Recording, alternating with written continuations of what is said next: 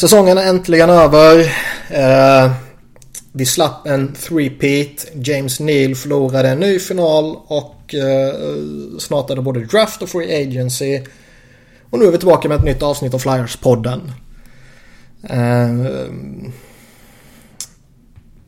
jag vet inte vad mer jag ska säga utöver att presentera Johan Gertner som jag brukar ha vid min sida. Och jag heter Niklas Wiberg och eh, den här gången har vi inte fint besök, men besök av Andreas Skoglund. Ja, det stämmer. Hur är det med er två? Uh,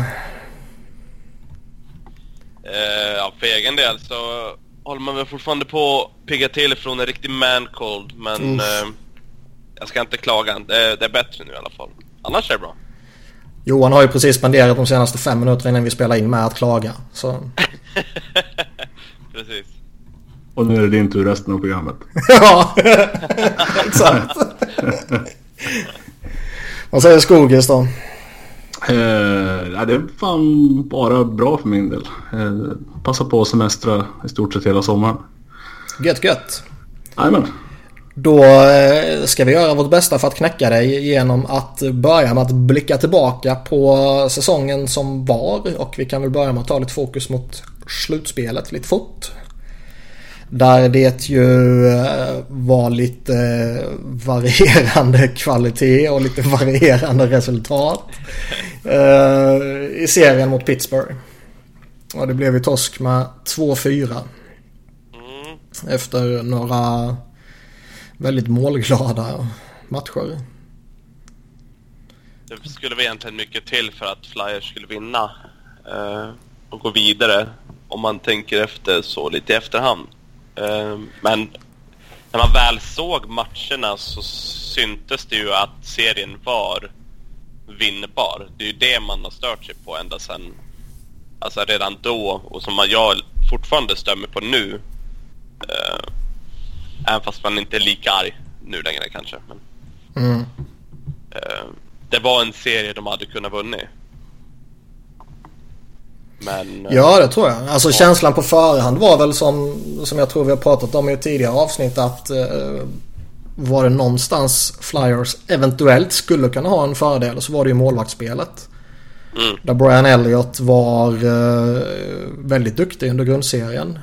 Sen blev skadad och eh, skulle han kommit tillbaka i gott slag och Matt Murray skulle fortsatt som han fortsatt under grundserien så skulle ju Flyers mycket väl kunna ha ett övertag där. Mm. Nu visade det sig att Elliot kom tillbaka för tidigt. Stressades fram i en comeback för att kunna spela slutspelet och var ju inte eh, fräsch överhuvudtaget. Och Nej. Matt Murray var skakig i 30 sekunder och sen fantastisk typ. Mm. Um, annars är det ju liksom...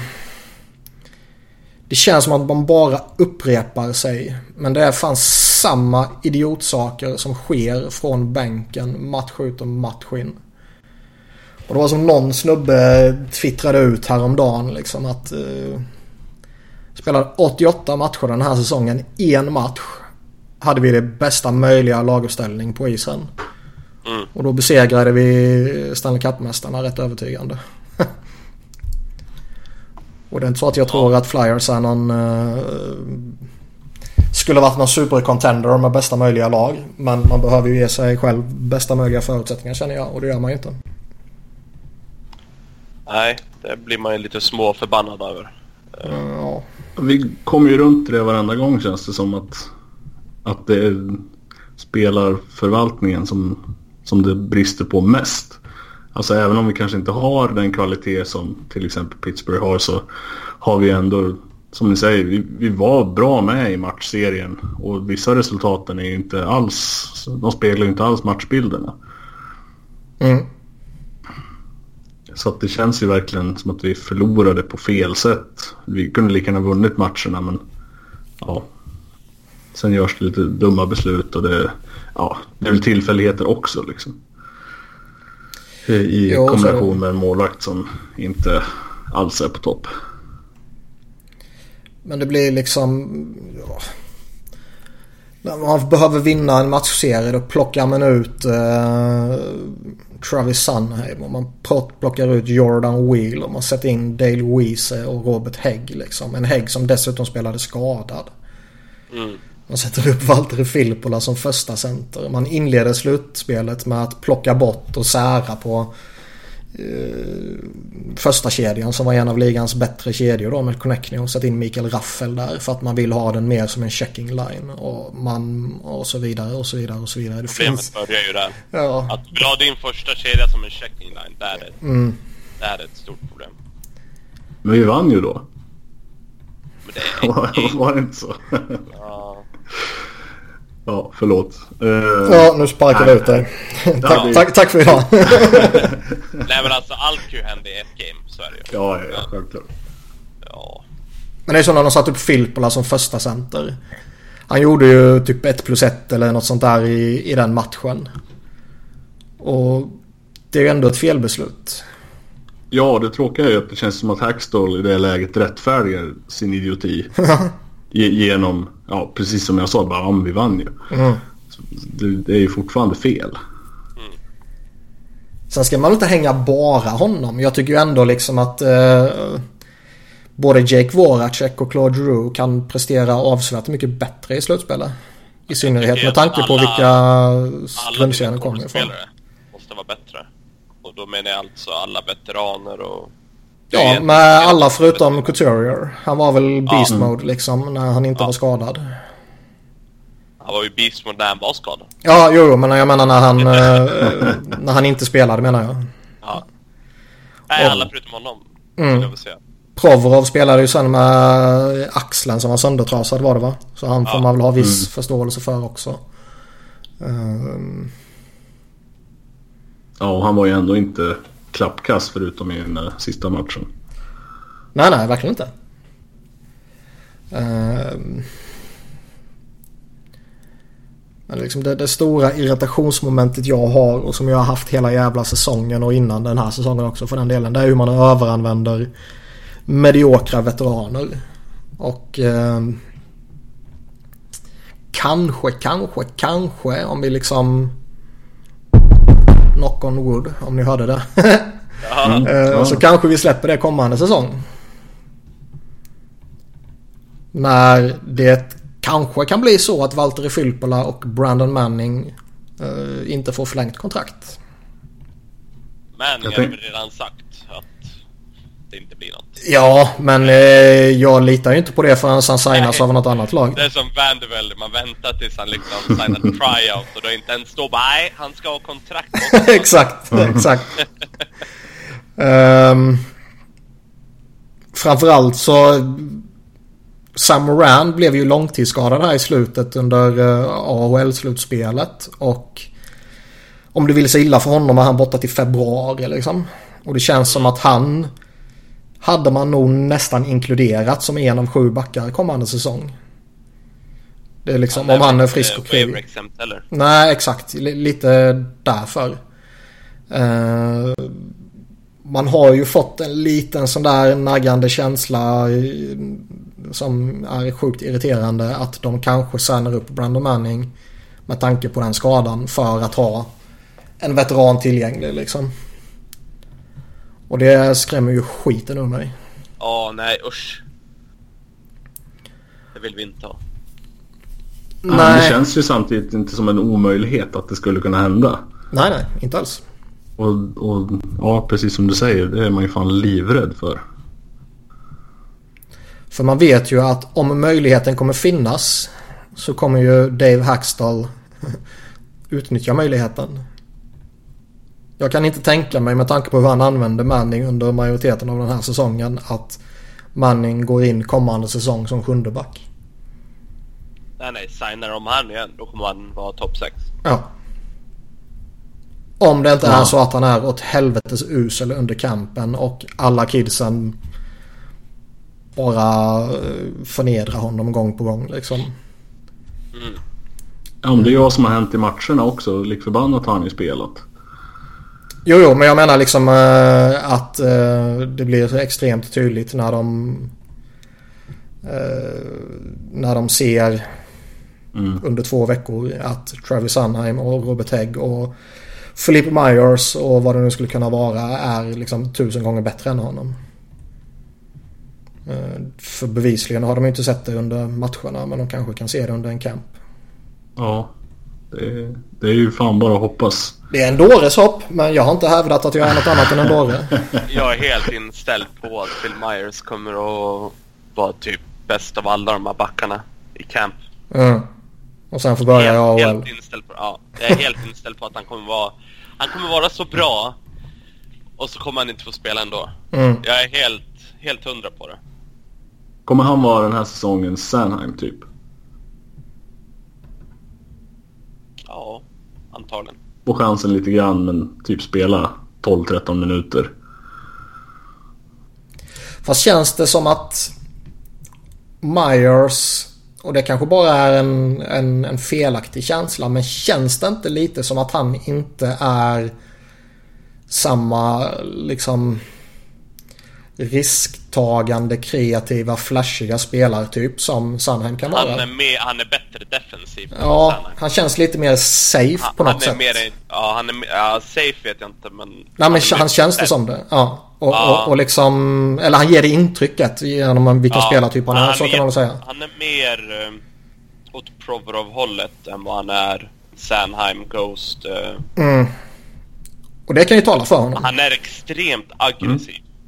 Över hela isen. Och inte mm. bara att han liksom hela tiden är aggressiv och kommer ur position. Det händer. Men det händer ju för... Det händer ju alla.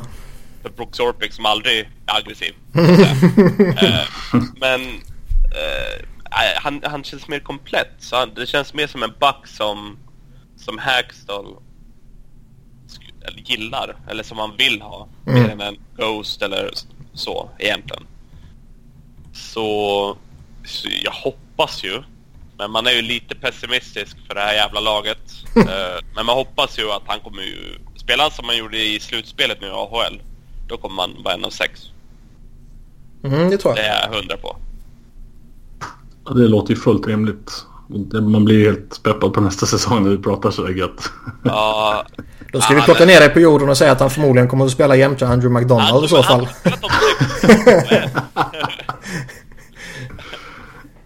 Men det känns ju, ska man pussla ihop bästa möjliga idag utan några eventuella förstärkningar så har vi ju ett första par som är ett av ligans bästa. Och sen blir det väl i så fall Myers, McDonald och Sanheim Gurash. Nu kommer förmodligen Robert Hägg spela istället för Sandheim för Hackstall är galen, men ändå. Ja, någonting sånt. Och hade man fått önska helt så hade man kanske plockat bort McDonald där så hade Hägg fått spela i tredje. Mm. Och sen Hem Myers var i andra paret. Ja, helt klart. Men, men det känns men, orealistiskt. att de uh, tradar bort Gudas. Uh, det känns som att om de ska plocka in någon extern förstärkning. Om det är så är via trade eller free agency. Så eh, måste ju någon bort känns det som. Ja. Och då är det ju förmodligen han. Ja, det blir ju inte McDonald. Det går ju inte. McDonald även tror jag... Om de hade velat så... Jag tror inte de vill. Och även om de vill så Nej. känns det som att... Ja, det kan nog bli svårt.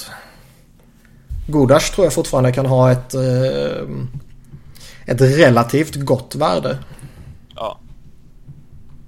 Alltså jag tror väl säkert att han skulle kunna studsa tillbaka lite och vara bättre. Tror jag med. Jag tror... Mot förra säsongen. Jag... Uh, men fan alltså. Jag tror hans stora problem gångna säsongen var att han spelade i princip hela säsongen med Manning. Ja. För i början där när han lirade med Sandheim tycker jag det paret så bra ut. Ja. Så jag menar även om de inte gör, gör sig av med honom så... Så jag tror att eh, Ratko Gurdas nästa säsong kommer vara bättre. Men jag vill egentligen ha bort han för att upp mer ungt. Mm. Ja, och han har ju lite value. Man har ändå sett honom dyka upp i lite sådana här spekulationer som ett, ett possible target till andra lag. När de spekulerar om i, ja, jag tror det är Toronto jag har sett bland annat. Att, att han skulle kunna vara liksom en back som de kan värva. Istället för ja. Roman Polak ja. ja, precis. Nej men jag tror sätter man han på marknaden tror jag det finns ett intresse. Sen eh, kan jag väl tänka mig att man eh, inte ska förvänta sig att få överjävligt mycket för honom. Nej, grejen är att om de tradar honom då gör de ju plats för antingen en, en back de kommer trada till sig eller signa i free agency eller för att de ser att vi ser att han är kvar och så efter camp då tradar man. Ja, då är det ju för att en Myers eller så är så dominant i camp så att de typ inte kan skicka ner honom. Ja, exakt. Ja, alltså kan, kan Hextall få ett tredje val för Rinaldo då lär man kunna få något bra för Gudas också. Oh ja. Uh, vi börjar snacka lite om Brandon Manning där och uh, det förefaller ju som att Valtteri Filppula kan försvinna också. Även om Hextall lämnade det öppet att man kanske återvänder till honom. Men man fick ju intrycket av att de kommer att kolla Free Agency. Och om de inte hittar något, något skoj där så kanske de vänder tillbaka till honom. Mm. hur ser ni på det? det är ju bra. Man var ju lite orolig att det skulle... Att det var... Ja men vi vet vad vi har där så vi tar det en säsong till. Mm. Bara för att. En till sån här stopgap. Uh, men... Det blir samma som Vanderbilt. Så länge han inte har signat någon annanstans så kommer man ju fortfarande vara helt hundra på att han blir signad igen. Men det är ju bra att de inser att de behöver uppgradera. I alla fall. Så är det ju. Sen är det liksom i, i normala förutsättningar skulle jag inte ha något emot att plocka in Filppola på ett billigt ettårskontrakt. Kanske till och med ett billigt tvåårskontrakt. Och använda honom i en bottom six-roll. Uh, man kommer alltid vilja ha veteraner där liksom. Det är oundvikligen så. Mm. Problemet med att signa honom är ju att man i princip vet till så nära 100% det bara går att komma att han inte kommer användas i uteslutande en sån roll. Nej. Och lite som uh, när vi pratade Manning. Man måste ta bort möjligheten för Dave Hackstall att använda sina favoritspelare som är liksom Filppula och Manning och ja, är... Jori Lehtera. Det är liksom jag är så extremt trött på alla de här spelarna som får roller de inte duger till. Mm. Det är ju där problemet är. Oh ja. Problemet var aldrig att Belmer, att vi hatade honom. Problemet var att han blev använd för mycket. Ja. Det, det är ju där problemet är med alla de här, med Manning och Filppula och, och sådär. Um, det är så extremt störsamt och det bara fortsätter och fortsätter. Mm. Det, de bara byter ut veteraner. Ja. är det inte Bellemare så är det Lehtera. bara nu räcker det. Mm. Och den här sommaren så har de mycket cap space. De har två first round picks. De har lite andra picks. De har... Han har liksom kapital att förbättra laget nu och göra så att laget tar ett stort steg från att vara ett bubble team till att vara i alla fall, ja men det här laget kommer gå till slutspel, det är liksom 100% och så kommer de kunna vinna typ, i alla fall vinna en serie. Mm. Alltså de har inte vunnit en serie sen nära mot Pittsburgh 2012, eller vad det var. Mm. Någonstans känner man ju att nu räcker det. Snälla förbättra laget nu. Å andra sidan, jag, jag hör vad du säger och jag säger inte emot dig på något sätt. Jag håller med dig helt och hållet. Men Eh, det här är faktiskt första gången som Hextall på fullt allvar har den möjligheten. Absolut, alltså det, det vet jag ju. Men det är ju därför man vill att nu ska han ju... Mm, det är nu han måste göra det. Ja. För det har varit... Det, det är liksom... Han hade inte kunnat gjort det liksom andra inför den här säsongen eller så. Mm. Alltså det, det, förstår jag ju, för det finns ju inte liksom plats... Eh, det finns ju inte cap space för det. Men nu liksom allting allting är åt samma håll liksom. Du har plats, du har behov på center, du har behov kanske med back, du har behov eh, med en top 6 winger, du har liksom behov på många platser där du inte bara kan plugga in en, en gammal veteran som inte håller mått längre. Mm. Och det, det, betyder inte att jag säger ja men gå och ta Tavares liksom. Uh, uh, jag tror inte någon Flyers-fan med någorlunda stor hjärna tror att vi kommer få Tavares. Det är väl inte... Vad är det för jävla hån mot mig?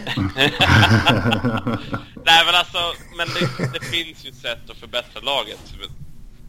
Så om det slutar med att vi signar Manning för att Moran är skadad och att vi får in Filppula för att ja men vi hittar inget bättre alternativ. Ja, då kan jag ta man-colden och gå och lägga mig igen.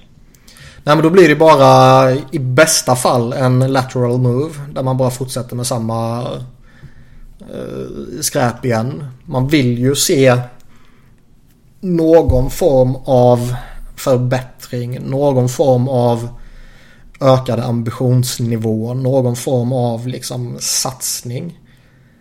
Och sen menar ju inte jag att en sån satsning innebär att man slänger sju år och maxpengar på John Tavares bara för att.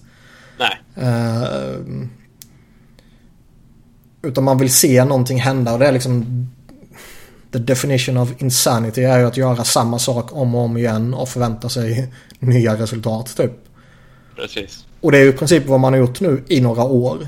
Och de här åren har ju i mångt och mycket spenderats på att bygga upp organisationen inifrån. Eh, samla på sig PIX, bygga upp en prospect bank som enligt många, inte bara vi tre galna här, har varit den bästa i, i ligan. Mm. Eh, några har börjat slussas upp. Och nu är det en dags för nästa våg att slussas upp liksom. Och det är ju nu när man har x antal prospects på eh, liksom sitt entry level kontrakt som man måste börja utmana. Ja. För det, vi, vi ser ju Edmonton med Conor McDavid. De har slängt bort hans tre år nu och det har inte hänt ett skit. Uh, det kanske blir något liknande för Toronto med, med deras tre forwards där. Och Alltså det gäller fan att utnyttja typ Patricks två kvarvarande år nu. Ja.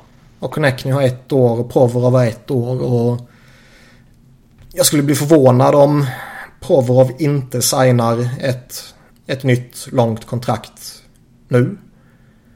Ja, det förvånar mig. Connecting kanske, kanske, kanske kan signa ett lite kortare bridge deal. Eh, men oavsett vilket så är det liksom det är nu man ska ta det där klivet och utnyttja de billiga två åren på framförallt Patrick. Mm. Uh, och gör man inte det så är det ju direkt oinspirerande. Känner jag. Ja.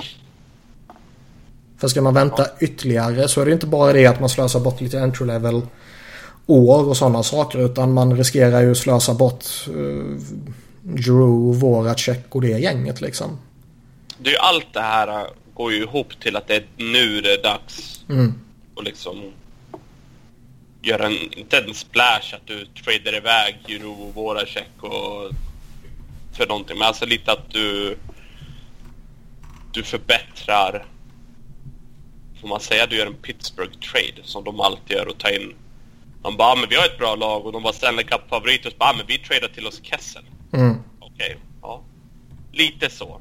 Uh, ja, men det är väl en, en, en duglig jämförelse och boosta laget med ja. någonting ännu bättre såklart. Uh, vi ska snacka eventuella förstärkningar så småningom. Men jag tror vi plöjer igenom befintliga truppen först. Mm. Och tittar vi på de kvarvarande uh, UFAs av intresse. ja, intresse och intresse. så,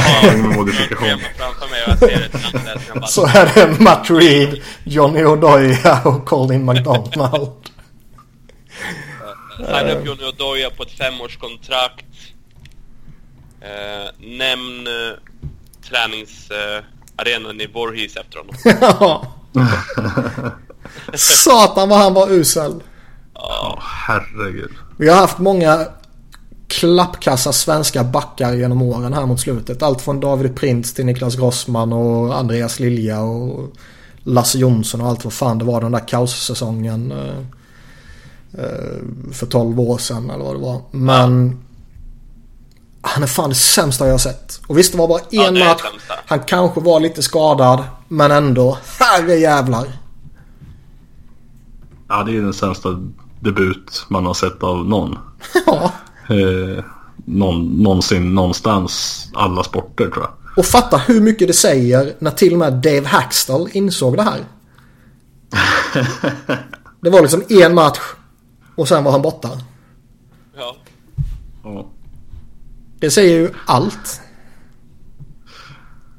Veteran leadership. Men jag, jag, tror, jag tror vi alla är rätt så överens om att vi inte vill ha tillbaka honom. Nej. Jag tror inte Ron Hextall kommer signa honom igen. Jag tänker inte ens prata om det. Nej. Så, Vi, läm- vi lämnar honom. Han, han har fått för mycket uppmärksamhet redan. Faktiskt.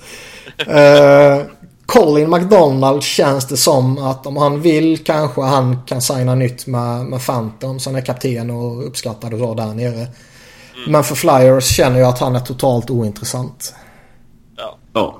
Ja, han spelar ju inte ens där uppe mer än någon enstaka match. Så, att, Ja, så att det känns väl som att han är en AHL-spelare nu. ja, det är väl helt upp till eh, hur de vill göra med just för att han är kapten och sådär. mm. Eh, kvar står vi då med Matt Reed som ju likt Manning och så vidare är bekräftat att han inte kommer få nytt kontrakt. Eh, men hur ser ni lite på honom? Skogis kan ju få börja. Alltså det är väl en spelare som är rent spontant inte varit helt uppåt väggarna om han hade fått ett billigt ettårskontrakt. Han, och, och han fått spela i liksom en fjärde lina. För han är ju duglig längre ner liksom. Har bra possession-siffror och sådär. Mm. Eh, men ja, samtidigt så har vi något roligare som kommer underifrån. Ja, mycket möjligt. Johan? Ja, problemet med honom var ju att han gick från att vara en 20-målsskytt till att inte kunna göra något mål alls. Eh, och då börjar man eh, kolla på hans kontrakt och så har han liksom 3, någonting. Och så har Flyers redan dåligt med cap space. Det blir att han blir en av de som blir hatade, lite som McDonald, även fast man hatar McDonald för att han är kass också. Eh, men det, jag tycker det är rätt ändå att bara låta, bara gå vidare. Ja, det är väl ingen konstighet. För det han bidrar med kommer du kunna få av någon annan yngre. Typ en Oberkubel eller så. Jag skulle, scenariot jag skulle kunna se framför mig är väl om man köper ut Lehtera, signar Matt Reed på ett billigt ettårskontrakt för att man vill ha sin veteran presence i bottom six. Ja. Det han jag ändå- säga jag- jag hade ju tagit Matt Reed över Lehtere och Day-Louise. Mm, ja, jo. Men, men det känns som att om inte Lehtera försvinner så känns det osannolikt. Det, det är nog det scenariot i så fall. Ja. Och Hextall har ju sagt att Lehtera inte kommer försvinna. Eh, eller inte köpas ut rättare sagt. Ja. Eh, men visst, sen står man där så småningom och har möjlighet att, att plocka in både John Tavares och John Carlson. Och man behöver 4 miljoner cap space. Tack och hej Lehtera. ja, typ. Men uh, Matt Reed Givetvis grovt överbetald och så vidare som ni har varit inne på här mot slutet. Men jag tycker när han kom upp sen mot slutet och lirade. Spelade lite PK och allt sånt där så såg man ju ändå att Ja, han är inte överjävligt bra men han kan bidra med någonting till skillnad från våra andra dyra veteraner. Ja. Ja, han gjorde ju nytta stundtals. Mm. Jag hoppas ju eh, lite så naivt kanske att en del av att varför de inte väljer att signa honom igen, även om det är ett billigare kontrakt, är för att de inser att de har för många. De har redan Day-Louise, de har redan Lehtere och kan inte ha en till Matt Reed. Nej, de behöver skapa typ sig... Alltså att, de, att han inser nu, eller att han har valt Hexal att gå ifrån det här äh, veteranerna som ska hjälpa det här laget. För nu, han sa ju nu att han såg Ghost Spare som en veteran, han såg Provros som en veteran Mm. och så vidare. Så jag hoppas ju att det är slut på det. Eh, Ja, exakt. Och signar man honom stänger man ju...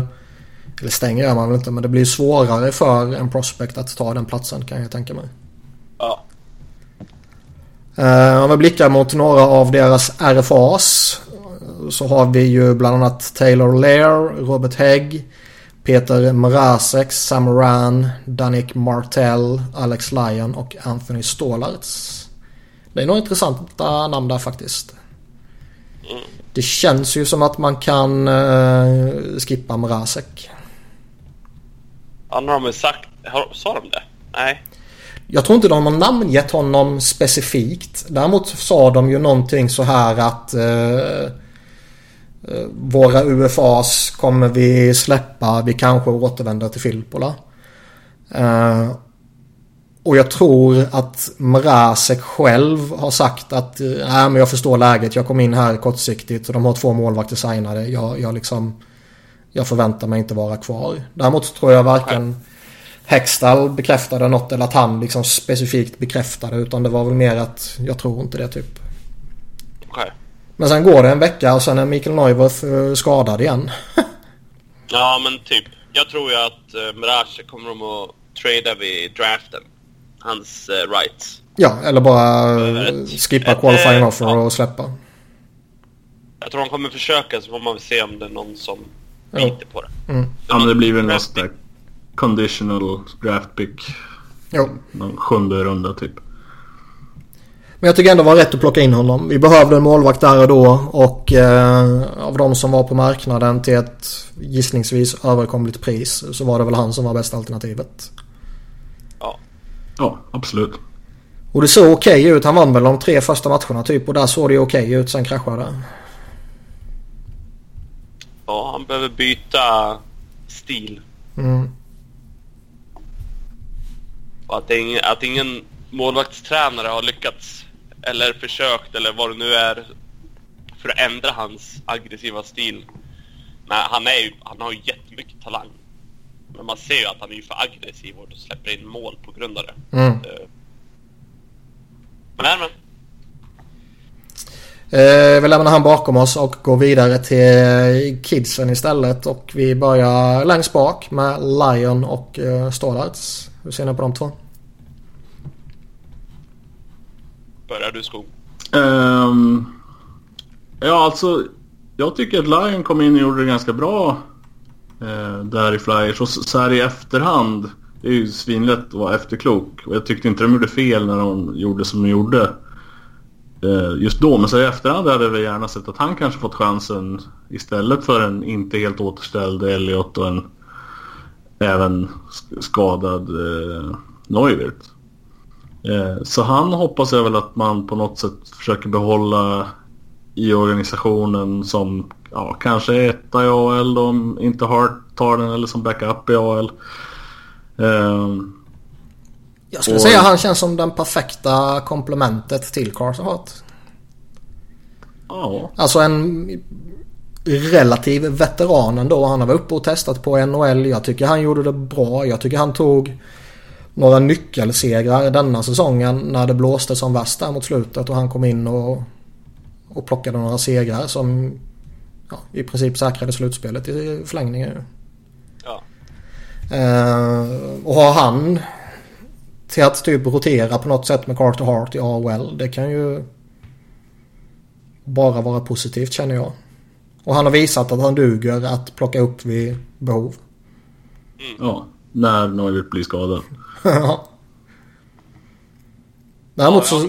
Jag vet inte om jag skulle vara hundra trygg med att gå in med Lion som min uttalade andra målvakt. Nej. Säg att de skeppar Neuver. Det är problemet men... att du har Elliot då. Ja. Och att han inte är en målvakt du spelar 60 plus matcher.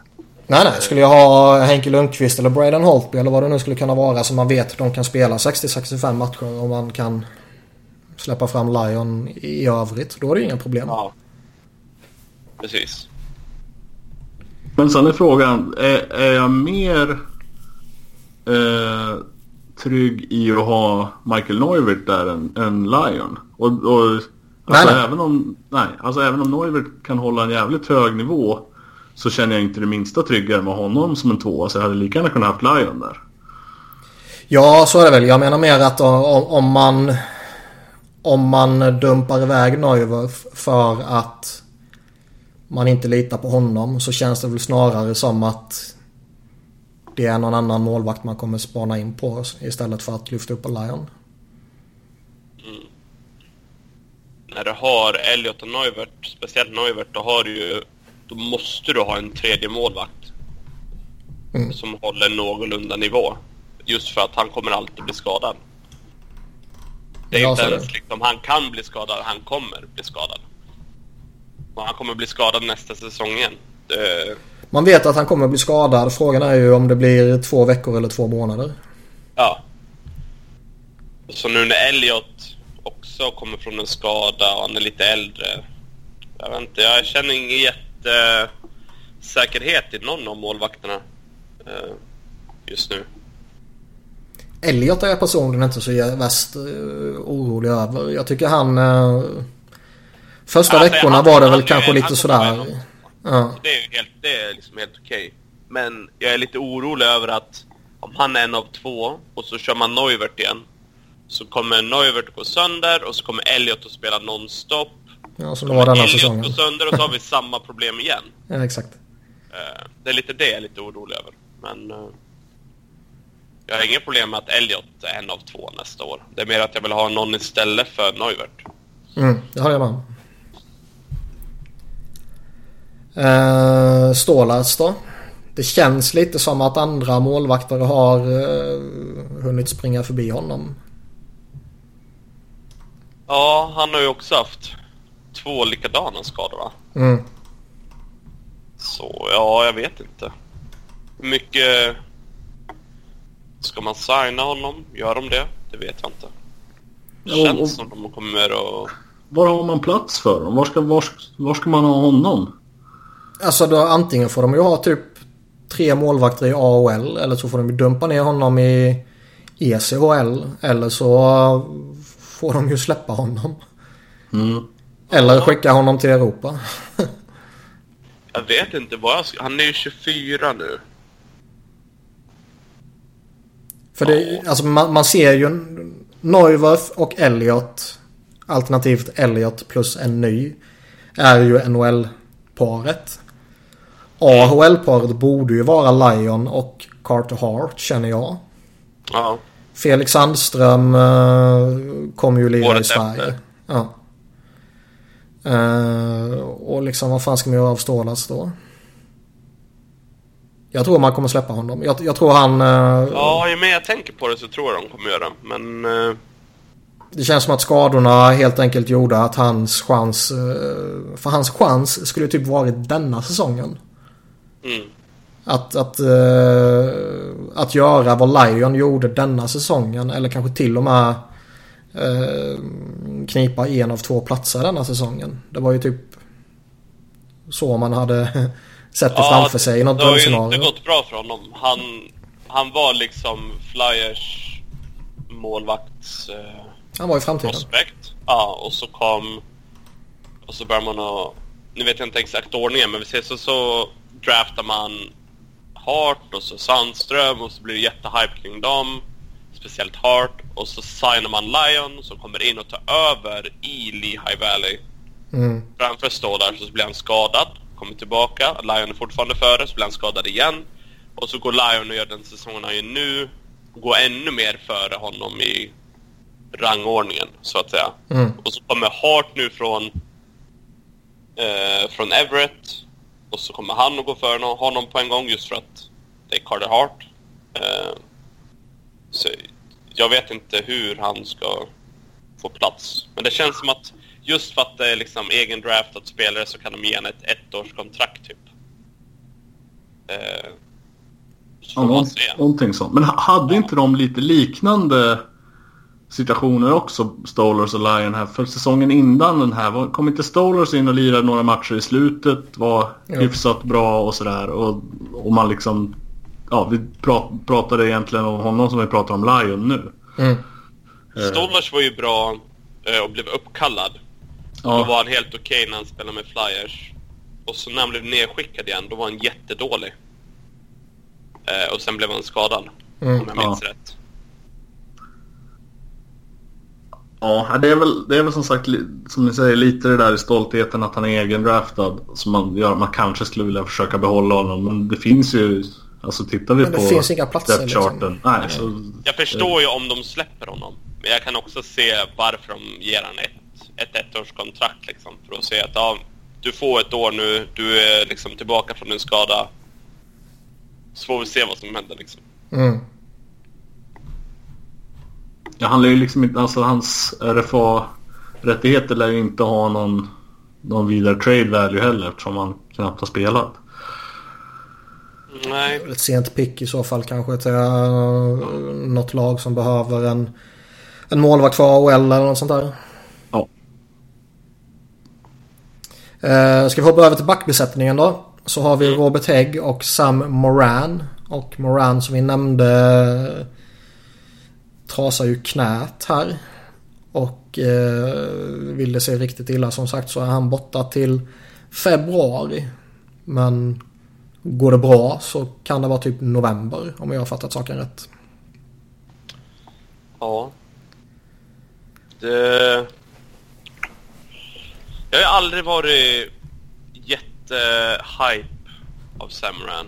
Men man vill ju se honom. Så man kan se att ah, han håller inte NHL eller ah, okej okay, han är en sjunde back eller vad det nu är. Man vill ju liksom se honom. Uh, ja. Och jag har ju man har ju väntat ett bra tag nu. Men jag vet inte, det är svårt när han får en till skada. Nu är det ju liksom i princip kan det ju bli två säsonger av hans utveckling som far rakt åt helvete. Där den här säsongen var han ju extremt skadedrabbad och kom upp i 15 matcher i AHL. Och han spelade två Flyers. Mm. Eh, det var skador fram och tillbaka, upp och ner hela tiden. Och eh, sen trasade han som sagt knät då i slutspelet. Och är han borta till februari så det är ju i princip en säsongs utveckling igen. Mm. Och det är inte så jävla gynnsamt. Nej. Man undrar, det är ju många, det är många som säger hela tiden att ja men han är inte Hextalls pick. Det, Hextall har liksom ingen Eh, känner ingen skyldighet mot han på ett sätt som man kanske gör med sina egna spelare om man säger så. Mm. Men det är ju ändå en asset som man ju inte kommer slösa bort. Nej. Om inte någon läkarundersökning visar att det här knät är helt söndertrasat utan någon som helst räddning. Så eh, kommer han ju få något standard ettårskontrakt rehabträna och sen tar vi, tar vi det på nytt från kommande säsong igen liksom. Mm. Men lite tråkigt för han är en... Han är på inga sätt en ny Chris Pronger. Det är inte det jag vill säga. Men han är lite Chris Pronger light så tillvida att... Uh, stor, kraftfull. Han har en mean streak som alla inte har naturligt. Och eh, jävligt svårpasserad och jävligt eh, irriterande framför egna kassen. På ett han positivt sätt. Han är ju bara, vad är han? 22? 21? 22? Så det, man ger ju 22. inte upp på honom. Men det är ju... Han fyller 23 till sommaren dock. Ja. Alltså skulle man kunna göra ett case av att den spelartypen han är är inte lika lidande av eh, och vara borta två säsonger som det kanske hade varit för en mer teknisk jag tror jag. spelare. Jag tror jag du har rätt i. Um, där han då liksom, ja alltså det, det sämsta för honom är väl att han inte kan träna och bygga på sin muskelmassa på samma sätt som, som han skulle kanske behöva för den spelstilen. Men, men eh, i övrigt så kan jag tänka mig att han inte blir lika lidande av att vara borta eh, från spel. Det han kanske kan bli lidande av är ju att alla andra springer förbi honom. Och när han är eh, till nästa säsong igen så att säga redo så har han Provrov och Ghost och Sunheim och Myers eh, tveklöst framför sig. Och sen kommer man alltid ha någon veteran känns det som. Och sen kommer det alltid finnas någon annan. Och sen kommer det kanske bli någon trade. Och så står vi där med Erik Karlsson eller John Carlson eller Mikey Green eller whatever. Och det känns ja, det som finns att... ingen plats för honom helt enkelt. Nej. Uh, den, det tror jag kan vara den största risken för honom. Att det liksom, som, som vi pratade om, uh, om stålar. Så att det liksom, nej det finns ingen plats. Om man pratar NHL. Det kommer ju alltid finnas plats för honom i AHL såklart. Men, ja. uh, han, nej, han kommer ju inte bli kunna bli nedskickad. På mer än emergency conditioning eller vad det heter. Mm. Nej men jag menar i ett längre perspektiv. Ja okej. Okay. Ja. Alltså en career AHL Ja. Det som är, det är ju jättetråkigt att spelare blir skadade. Men det som, jag, jag ser ju någorlunda positivt på just hans skada för att det borde betyda att Myers tar ett step upp. Ja. Om Myers når den potential som han har så kommer ingen att bry sig om Samaran. Förutom möjligtvis att... hans föräldrar. Ja men alltså lite så. Ni förstår vad jag menar. Ja, ja.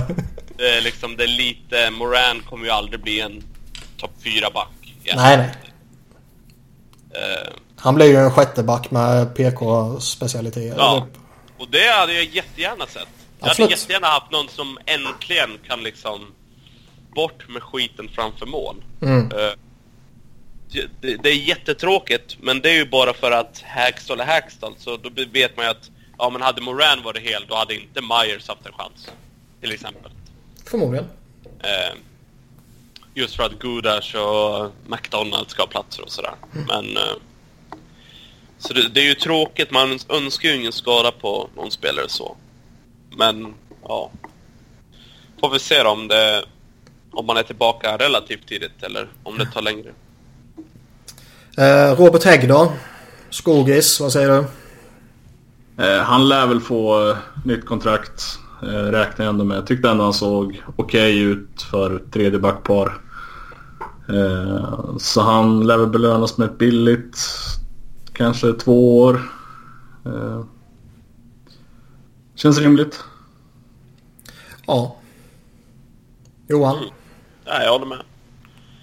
Uh, jag en tycker... del av mig vill inte att de ska signa honom så slipper man höra hur mycket han tacklas. Varje match. Uh, nej men eh, det är väl klart att... Uh, jag ser honom som den perfekta sjundebacken. Ja. Jag, jag, tror att Robert Hägg är vad Dave Hackstall och gänget tror och tycker att Brandon Manning är, typ. Precis. Nej, men han kommer ju få nytt kontrakt. Oh ja, det är tveklöst. Jag kan inte säga något annat. Och det har han ju förtjänat. Jag är, ja, jag är bara rädd för att han kommer försöka spela en högre än vad han kan. Ja, topp fyra eller någonting. Det är ja. som Skogi säger, han ska ju vara i tredje par. Ja. Men att han inte skulle få nytt kontrakt, det är ju extremt osannolikt. Det är hur, sker ju inte. Liksom. Ja. ja, men han gjorde väl ändå en godkänd debutsäsong. Oh ja. Oh ja. Lite irriterande dock att han till synes är mer eller mindre ohotad bland de sex ordinarie. Så bra tycker jag inte han är. Nej. Fast var han inte petad där eller var det bara för att han var skadad där i slutet? Nej, det var skada. Ah, okay. Han ju själv bekräftat att han var skadad och att han spelade skadad när han kom tillbaka i slutspelet. Ah, okej. Okay. Alright. Uh, om vi tittar på forwards då så har vi Taylor Lair bland annat som är... Uh, ja, han var ju uppe denna säsongen och uh, fick ju ändå spela en hel del i början där men blev förpassad till läktaren framåt slutskedet av säsongen. Mm. Johan, du har varit het på honom tidigare. Är du fortfarande Ja, alltså, jag, jag tyckte han såg, såg bra ut när han spelade med The Honeybees i fjärde kedjan där. Mm. Eh, de, så, de såg ju bra ut. Alltså, sen kan du inte förvänta dig att en fjärde lina ska producera så extremt mycket. Men jag tyckte de såg helt okej okay ut. Så jag, jag, vet inte varför han eh, eh blev inkastad i the doghouse, så att säga. Han kommer ju aldrig bli en, en producerande spelare. Men han liksom, jag tyckte han var okej. Okay. Det var egentligen ingen som var bra i PK. Men liksom, han var ju inte sämre än någon annan på sin roll. tycker jag. Nej, och jag skulle säga att han passar in rätt bra i en fjärdekedja med lite PK-roll. Han är ja. ung, kvick, bra skridskoåkare, uthållig. Kan säkert pitcha in med något mål här och där liksom. Ja. Och uh, fyller en roll i PK. Uh, han är väl ja, inte den som du ska liksom sätta ut... Fourthliner. Jag, jag ja. såg, eller jag fattade inte riktigt varför det blev så... Eller hur hur det kunde gå så dåligt för honom med Hackstall och grejer. Och att han liksom blev och, bänkad i 40 matcher i rad eller vad uh, var det nu. Och jag tycker han och Scott Lafton de har väl lirat rätt mycket tillsammans i AHL också. Så de, ja. de är ju ett par liksom. Jag tycker det är lite lustigt att man inte... Alltså man, man borde få ut mer av det. Ja men både han och Laton, de liksom, de är... De är bra på att åka skridskor, de båda dödar utvisningar. Och så har de spelat tillsammans. Du har ju liksom... De borde ju vara det nya Wonder Twins. ja, men lite så. Uh, så jag vet inte vad som kommer hända med honom. Jag skulle väl gissa att de signar honom igen. Men sen om de signar honom och sen tradar honom. Uh, det, ja, jag vet inte. Jag hade ju... Jag tycker, han, jag tycker han är för... Hur ser ut så hade jag ju gärna sett honom igen. Absolut. Jag har honom gärna i en fjärde kedja. Men det känns ju som att han är lite för bra för att inte ge honom ett qualifying offer och låta honom rinna ut som UFA. Ja. Uh, man kommer ju förmodligen signa honom. Antingen trada eller behålla honom som en roster player. Ja. Känns det som han är väl en typisk sån spelare som man vill ska få plats då istället för en Matt Reed. Ja. Eh, han får ju hellre göra ett... Man har ju lite mer tålamod med en sån spelare. Absolut. Det är ju inte hela världen om man inte spelar. Men... Eh, det, bara rent teoretiskt så känns det som att en fjärde kedja med honom och Lawton och en en tredje pjäs om det nu är en Raffel eller om det är en... Uh, Dale. Ja, Dale Weiss. Ja, det hade väl också kunnat funka. Men det känns som att det borde funka och där har du liksom en fjärde kedja som, mm. som är bra. Uh, jag vet inte hur de tänker där. Jag hade gärna veta varför. Ja, eller så vet de inte varför. Nej men att en Lehtere kan gå in och är i princip klappkass hela tiden. Och är långsam och liksom är inte jättebra på att döda utvisningar. Han har egentligen ingenting som är liksom, ja men det här är han bra på, därför spelar han. Istället för en Lear som är yngre, kvickare och bättre. Nej, jag håller med dig. Uh, Nej, Extremt det... bra runt sargen hette det väl? Eller var det inte så? Ja, precis. Bill Clement. Största Homer-kommentatorn. Men jag älskar honom ändå. Ja, vilken skön människa alltså. Ja. eh, vi hoppar vidare till den sista då. Som är Danik Martell. Han var ju uppe och fick en handfull matcher. Eh, jag tycker han såg rätt fräsch ut när han var uppe. Ja. Jag tror att det hade varit en helt annan grej om man hade gjort något mål där på sina Tror han inte någon typ ribban eller något sånt? Skulle den gått ja. ribba in eller något sånt där då skulle han, han ha fått några matcher Han hade något biläge, något stolpskott, något ribbskott. Hade han satt ett par av dem så tror jag det blivit en liten annan grej. Jag tror att det hade hjälpt honom och han hade kanske fått en lite längre tid med flyers. Men eh, han är ju det här också typexemplet på eh, en liten, liten spelare. Om han ska spela så måste han producera. Den skiten ja. lever ju fortfarande kvar i ligan. Men du kan vara stor och inte göra någon nytta överhuvudtaget. Men du gör nytta för att du är stor. Typ. Ja, precis. Um, visst, det är inte så att han, han, eh, han gick väl in typ i andra, tredje kedjan eller sånt där i några matcher. Och det ska han ju inte vara på, på sikt liksom. Nej. Men jag tycker ändå han visade alltså en fortsättning i Phantoms eller något sånt där och ny chans och allt sånt där.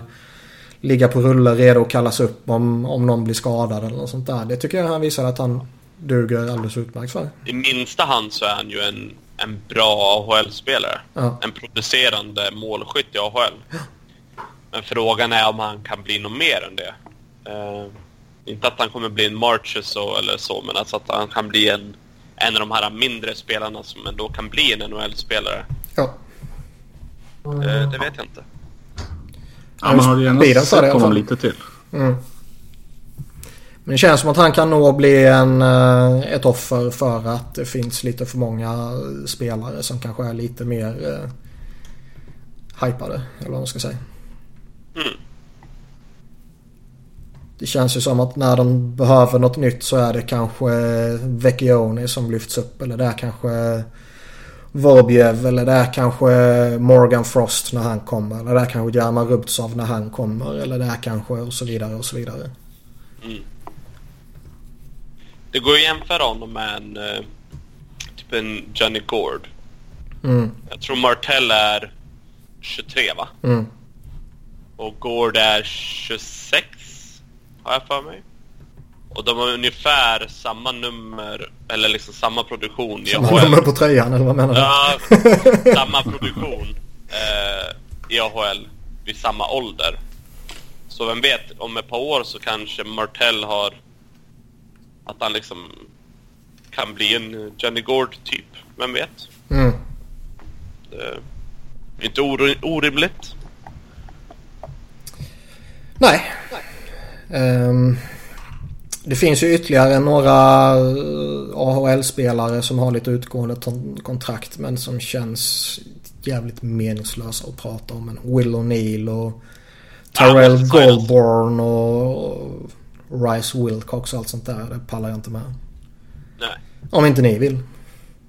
Nej. Nej, fan det, de lär ju inte göra något större avtryck i Flyers så det är väl Mm. främst det vi snackar om. Ehm, det känns som att sommarens, om man inte skjuter på det ett år, vilket jag tror känns osannolikt. Men det känns som att sommarens stora grej i Flyers är väl Wayne Simmons framtid. Och nya kontrakt.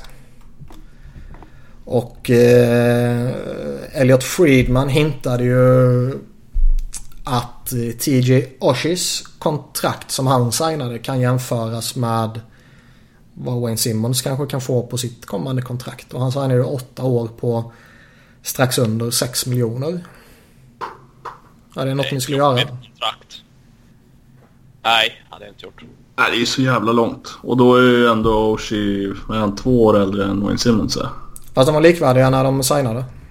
Ja, ah, såklart. Eller när första året eh, Ja. kickade in så att säga. Alright. Jag hade inte signat Wayne Simmons på längre än... Det är knappt så jag vill säga fem. Fyra. Och Skulle du, inte- skulle du ta på dig en väldigt stor cap hit mot att du drar ner på term väsentligt? Jag tror inte ens jag hade gjort det. Det är där problemet är, för jag vill att... Alltså säg att man får honom på som du säger fem år och att han går upp mot 8 miljoner typ. Nej.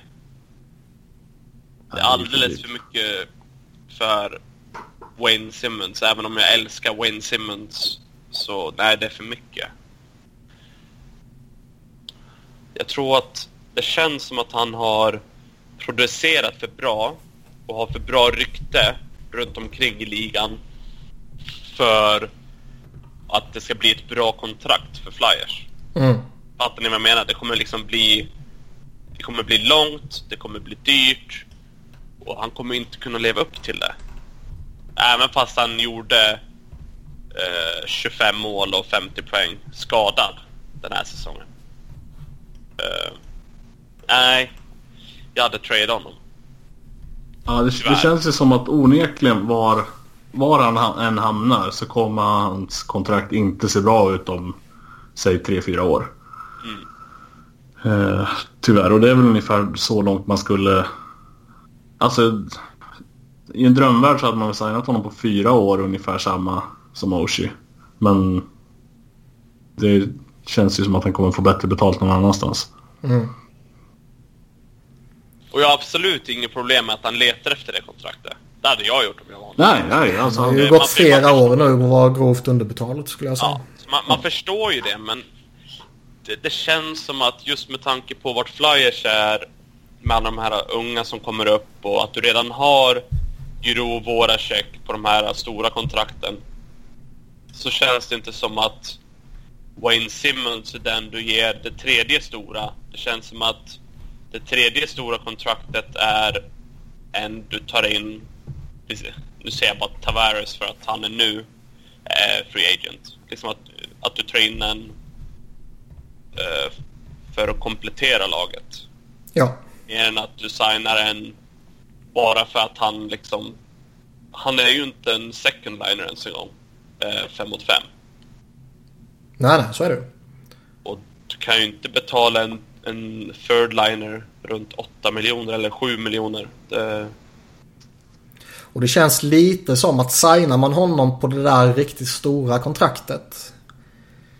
Eliminerar man inte lite möjligheten att ta in ytterligare ett stort kontrakt då? Jo men precis. Det... Det är inte bara det att man hellre skulle göra det med någon annan utan om man gör det med honom så kan man nog inte riktigt göra det med ytterligare en också. Nej. Även om man har cap space för det denna säsongen. Så är det liksom snart ska Patrick ha kontrakt och snart ska Connecting ha kontrakt och snart ska Provorov ha kontrakt. Och alla de tre lär ju bli, om inte på det första kontraktet så i alla fall på det andra kontraktet. Efter entry level kontraktet då. Blir väldigt dyra. Mm. Patrick och Provorov jag... tror jag signar sina stora kontrakt direkt. Men Connecting kanske tar en bridge till som sagt. Ja. Jag tror att om man tänker på Wayne Simmons så det enda de inte kan ersätta är ju liksom vad han bidrar med, liksom med hans attityd och sättet han spelar på och sådär. Men just produktionen i powerplay såg man ju Patrick redan man förra säsongen. Man kan väl göra ett case för att han var bättre till och med. Ja. Visst, nu var det bara... Nu vill ju inte jag ha Patrick där. Jag tycker inte det är där man får ut mest av honom. Men om, om han... Fast ska han lira i första uppställningen så är det ju bara där. Då är det där. Det, det förstår jag också. Men någon gång kan man ju tycka att de borde få ett okej okay andra powerplay. Ja. Det är ju helt sjukt dåligt eh, det andra powerplayet har varit de senaste åren. Ända sen de hade typ Jagr och Brier i andra PP 2012. Mm. Typ, så har det varit klappkast. Ja, så är det. Eh, men just för att Patrick kan ju eh, spela istället för Simmons där. Och då så tar du bort powerplay aspekten ur Wayne Simmons game. Då har du ju liksom en tredje liner. Det, är ju inte det du vill betala om det nu är 6, 7, 8 miljoner över 5, 6, 7, 8 år. Nej, Direkt. Och jag menar signa Evander Kane för 7 gånger 7 som visserligen är lite yngre än Simmons. Men liksom, om man ändå förenklar resonemanget lite så är det powerforward som powerforward. Ja. Uh, varför skulle Simmons nöja sig med mindre? Det kommer han ju inte göra. Nej. Om man inte bara känner jag vill stanna här och jag tar en hometown discount. Mm. En extrem hometown discount. Alltså, Efter att redan ha varit på en extrem rabatterat ja. kontrakt. Ja, alltså det är ju det enda hoppet man har för att han skulle få vara kvar. Men som sagt, han förtjänar ju ett bättre kontrakt för att man gillar honom. Mm. Jag tycker ju att det rätta att göra är att trada honom för en yngre spelare. Inte att du tradar honom liksom en Braden Chen-trade för picks liksom. Nej, jag... jag... Trada honom för en spelare som är yngre. Eh, som inte kanske har slagit ut helt än, eller vad det nu kan vara. En, en, en, en yngre spelare som är en NHL-spelare. Mm. Jag vill ju, alltså för att gå tillbaka till lite det vi pratade om tidigare, liksom att det här är sommaren när någonting ska ske. Om man tradar Wayne Simmons, vilket jag tycker man ska göra, och man gör det mot Pix. Då är det väl inte ens ett lateral move längre, då är det ett steg tillbaka. Ja. Om man då inte använder de här pixen för att göra andra trades och så vidare. Men då, då liksom... Nej, genom att om man ska trada bort Simmons och inte... Och inte plocka in ersättare. Ja. Då, då gör du ju en... Då tradar du ut bakåt som du ja. sa. Men jag tycker att man borde... Jag tycker att man borde kunna få tillbaka en yngre spelare. En bra yngre spelare för Wayne Simmons. Ja, För jag ja. tror att han fortfarande har så pass mycket eh, runt om i ligan. liksom. Jag tror han har ett, eh, ett extremt rykte i ligan. Ja, Jag tror han är sjukt respekterad. Och jag tror vi har pratat om det i tidigare avsnitt men eh, om man inte kan göra någon form av blockbuster med typ Doggy Hamilton eller sånt där som man sitter och drömmer i våta drömmar om. ja. Så skulle jag ju nog vilja se någon liknande trade som den han kom i. Det vill säga där du skickar en etablerad eh, respekterad veteran och får tillbaka två med lite mer potential. ja. Om det är... Eh, om han har så pass stort rykte. Alternativt nöja sig med igen. Som du sa. Jag, jag, jag känner, det känns ju som att, att hans eh, priset för att trada åt sig Wayne Simmons är högre än vad det han egentligen förtjänar. Mm. Och så lägger man det i åtanke med hans kontrakt så känns det som att det är det de borde göra. Flyers, Mm. bara trada bort honom. Eh, Jag, ty jag tycker eh, rent logiskt så är det en no-brainer att uh, trada bort honom. Sen kan man ju diskutera vad det är för slags trade man föredrar. ja, Alltså jag vill ha det eller jag vill ha det eller jag vill ha det. Eh, Den där, där kan jag vara öppen för, för olika lösningar så länge det inte är pix som sedan inte används. Alltså trada iväg Wayne Simmons mot pix. Använd de här pixen för att trada in Mike Hoffman till exempel. mm, Då är det ju bra. Men... eh, jag, jag misstänker dock att de antingen kommer förlänga med honom nu eller eh, avvakta och behålla honom jag är helt inställd på att han kommer vara kvar. Mm. Och att de kommer signa honom på ett långt kontrakt. Dyrt långt kontrakt ska vi sägas. Mm. Ja, det känns sådär spännande. Eh, ska vi börja blicka mot några eventuella nyförvärv då? Mm. Har ni några eh, som ni vill skrika ut av eh, eh, exalterade eh, ståfräs-liknande eh, vibbar? Eller eh, ska jag lista några?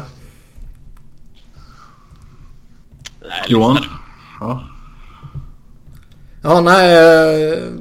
Carolina ska ju ha någonting på gång verkar det som. Där det pratas om både om forwards och backar och Jeff Skinner känns eh, självklar till att tradas enligt vissa insiders och Justin Falk kanske kan bli aktuell för att tradas. Eh, hur ser ni på de två? Eh, Skogis kan få börja. Eh, bo, båda två känns väl väldigt intressanta. Eh, kanske, kanske, I mitt tycke kanske behovet ligger mest i att man vill ha en forward tillbaks. Så Jeff Skinner hade vi kanske varit första valet där. Med att ha någon som kan göra lite mål. Ryktas att priset på honom är first rounder och en prospect. Vad skulle ni vilja ge upp det för honom? Beroende på prospekten, ja. Och det här är ju med den sådana fall att han signar ett nytt kontrakt sen. Mm.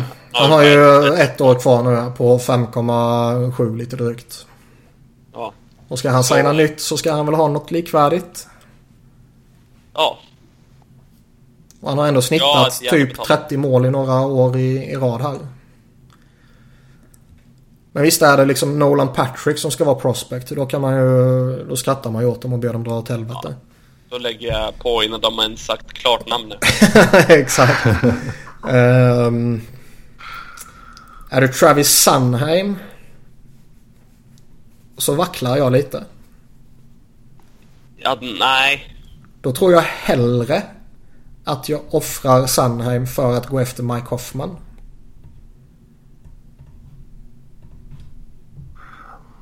Fan, är så jävla svårt det här. Jag... För det gick ju ett rykte om Hoffman vid, vid trade deadline. Och det var väl i och för sig från, uh, vad heter han, Ottawa-journalisten? Uh, uh, Bruce Garrioch. Ja. Att uh, Flyers hade uttryckt intresse för honom och att Ottawa hade sagt att vi vill ha first rounder och uh, Travis Sanheim. Och då hade Ron sagt tack, hej då. Mm. Jag tror att Mike Hoffman skulle passa så jävla bra in i uh, antingen när man boostar upp en första kedja med Drew Couture och Hoffman. Eller man petar in honom i, i andra kedjan med, med Patrick och Voracek. Det, det, är lite kul för du kan sätta honom med vem som helst i topp 6. För alla passar förutom Hoffman. Eller alltså Hoffman passar ju också men han gillar ju att skjuta. Det är ju mm. egentligen ingen annan som uh, skjuter speciellt mycket. Jag hade jättegärna betala det de kräver för Hoffman. Men det känns som att ett första val och Sandheim är för mycket. Ja, man är ju så jävla ha kakan och ätaren i det här fallet. eh, och... Jag vet inte om jag hade gjort det. Nej, jag, jag kan inte svara på rak arm heller. Det, det, alltså, Nolan Patrick är ju liksom självklar. Han tradar man inte iväg. Han behöver man inte ens eh, nämna i det sammanhanget liksom. Nej. Den andra som jag liksom utan att tänka säger nej. Det är ju Morgan Frost. Uh, I övrigt så kan jag nog nästan tänka mig alla prospects. Ja. Sandheim, alltså. Den stora anledningen till att man så gärna vill behålla Sunheim är ju som jag ser det och som jag tror att laget resonerar också. Att vi är i desperat behov av att uppgradera vårt försvar och det enklaste sättet att göra det är ju internt. Det är med Travis Sunheim och det är med Philip Myers och så vidare. Uh, tappar man Sunheim så ser ju liksom det potentiella försvaret inte längre lika bra ut. Och jag ser ju försvaret som ett större problem än behovet av att peta in en Skinner eller Hoffman. Ja. Jag tror inte jag hade gjort det med Sanheim. Uh, jag hade inte gjort det med Frost heller. Uh, jag hade gjort det med, om vi säger, om det hade varit första val, typ ett andra val och Lindblom. Om han fortfarande räknas till det. Jo, men typ Lindblom eller Rubtsov eller uh, ja. någon sån där definitivt. Um, finns inte så mycket prospects om man tänker mer logiskt att ja men, ja, men dra in en eh, eh, typ Connor Bunneman, det ser de ja till. Alltså, det mm. kommer inte hända. Men det känns som att vi inte har någon överflöd av de som är prospects längre just för att de som, alla de här prospectsen vi hade, de har ju gått in i laget nu. Mm. Alltså det är väl typ en Wade Allison eller uh, Isaac Ratcliffe eller något sånt där. Men de känns inte som bonafide prospect. Vilket ändå känns som att det är det man får betala för Skinner eller Hoffman. Ja men precis. Att det, visst det går att lägga in dem, eh, de namnen istället. Men det känns inte som att det är någonting som de skulle ha intresse över. Mm. Nej, men om, man, om vi ska jämföra en trade då där, där Rangers skickade eh, när de skickade McDonough till Tampa så lyckades ju Tampa behålla alla sina Grade A prospects och skickade väl några som var snäppet under. Mm. Och snä, snäppet under skulle man var kunna... Skicka igen? Det kommer inte ihåg. Eh, var det Howden och eh, den tjeckiska backen va? Mm. Ja just ja. Eh, kommer inte på vad han heter bara för det. Eh, men där det, där det liksom kändes som att de ändå kom undan med med ja, att skicka lite Så är det ju. Och, och liksom oavsett om det är Skinner eller Hoffman du går efter så är det ju i allra största sannolikhet en mer eller mindre inkompetent GM som du förhandlar med. oavsett vad Carolina eller Ottawa liksom. Så jag menar. Det finns ju god potential. Uh, och snacket som går nu mot slutet är ju att det kanske till och med är så att det är Mike Hoffman som är mer sannolik att bli tradad än Erik Karlsson. Om man bara pratar Ottawa-spekulationer. Mm. Uh, så de verkar ju vara öppna för att släppa honom. Carolina vet vi är öppna för att släppa Skinner och Falk för den delen. Jag tror Falk till exempel uh, skulle kunna passa in bra i Flyers topp 4. En sån där spelare som vi pratade om lite tidigare. Om man ska skicka ut Gudash för att plocka in någon annan så. Det är något sånt jag kan se. Uh, han är inte den som kommer göra något överjävligt fantastiskt bra men han kommer sköta sig tillräckligt bra. Det är ju en bra mm. spelare ändå. Ja. Uh, sen är jag... Jag är fortfarande skraj över uh, vad som händer med Drew Dowdy. Kommer han gå till Free Agency så känns det som att Hextall kommer ha han på speed dial. Ja, tror jag med. Kanske till och med trada till sig honom. För om Dowdy säger att ja, jag vill inte vara kvar i LA. Eller LA säger att nej sorry vi kan inte betala dig de pengarna. Eller vi vill inte betala dig de pengarna. Då behöver de ju trada honom. Mm. Är det svårt det där? Att hitta trade-scenarion där man inte behöver ge bort... Något bra! och få något väldigt bra. men där man... Ja men typ hitta en sån där McDonough trade. Men ta vårt skräp. Typ. Mm. Uh, nej, det är svårt. Den, bästa, alltså den finaste tillgången vi har som alltså är en och då menar jag ju inte Provorov eller Patrick eller något sånt där givetvis. Utan som är en logisk tillgång och kanske spekulerar kring. Det är ju Simmons. Ja. Uh, nu är jag väl inte så säker på direkt kanske att Ottawa gör en Simmons mot Hoffman eller att Keynes gör Simmons mot Skinner.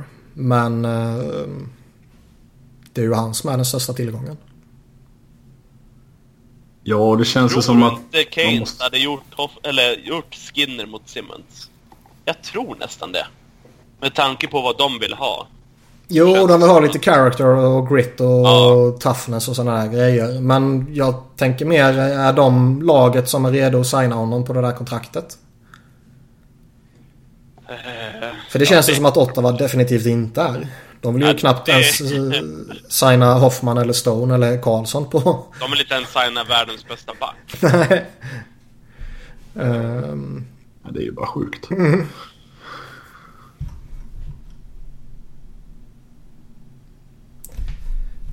Ja, det är svårt. Alltså, båda, både Skinner och Simon sitter ju på... De har ett år kvar båda två va? Mm. Uh, så att... Det jag gillar med Skinner jämfört med Hoffman är att han är yngre. Hoffman fyller väl, eller om han har fyllt 29. Ja, han är någonstans där 28-29. 28. Uh, fyller i november. Ja. Så han är ju sådär sneaky gammal också. Mm. Ja, det är därför jag hellre hade trade-off med Skinner. Sen är frågan, är det en fördel med Jeff Skinner som är Eh, några år yngre och som bara har ett år kvar vilket innebär att man kan signa honom direkt. Eh, eller är det en fördel med Mike Hoffman som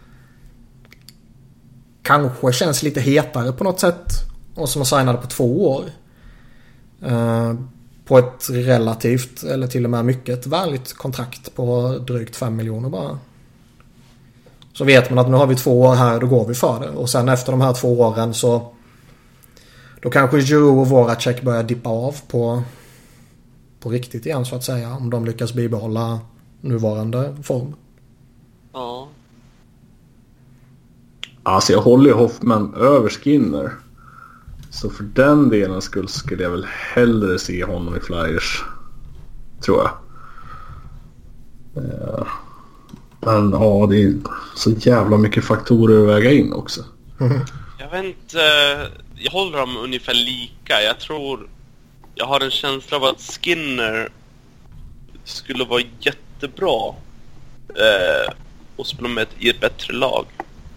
Jag tror att en del av att han inte har producerat jättemycket, i alla fall typ förra säsongen, eh, av att han inte riktigt...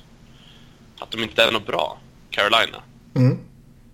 Medan jag tror att Hoffman har fått en boost av att spela med Stone och eh, Karlsson. Till exempel. Nu är inte åtta var bra som lag heller, men de... De har ju några stjärnskott. Eh, så jag tror att... Jag tror att jag tror att eh, hållit dem lika högt båda två. Tror jag. Och båda två har ju förmågan att spela både till vänster eller höger och eh, som vi var inne på tidigare, de kan spela i, i första eller andra kedjan och det känns som att båda skulle kunna passa bra med våra... Ja, de är ju väldigt lika i spelsätt ja. också. Men just över att då hade du ju hellre tagit den yngre än att ta den äldre som du inte riktigt vet efter uh, hans kontrakt där om man kommer kvar Och det ska sägas då att jag jag hade ju tradat åt mig Skinner med liksom med nytt kontrakt. Mm. Ja, med en överenskommelse. Ja. Ja, allt, och alltså Skinner har gjort mer mål i ett sämre lag.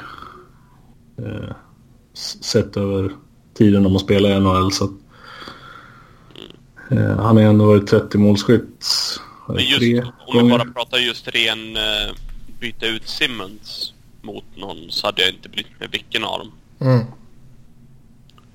Jag betalar ju hellre 6 miljoner, säger vi på Hoffman eller Skinner än 6 miljoner på Simmons. Just för ja. med power forwards och åldrar och sådär. Mm. Men...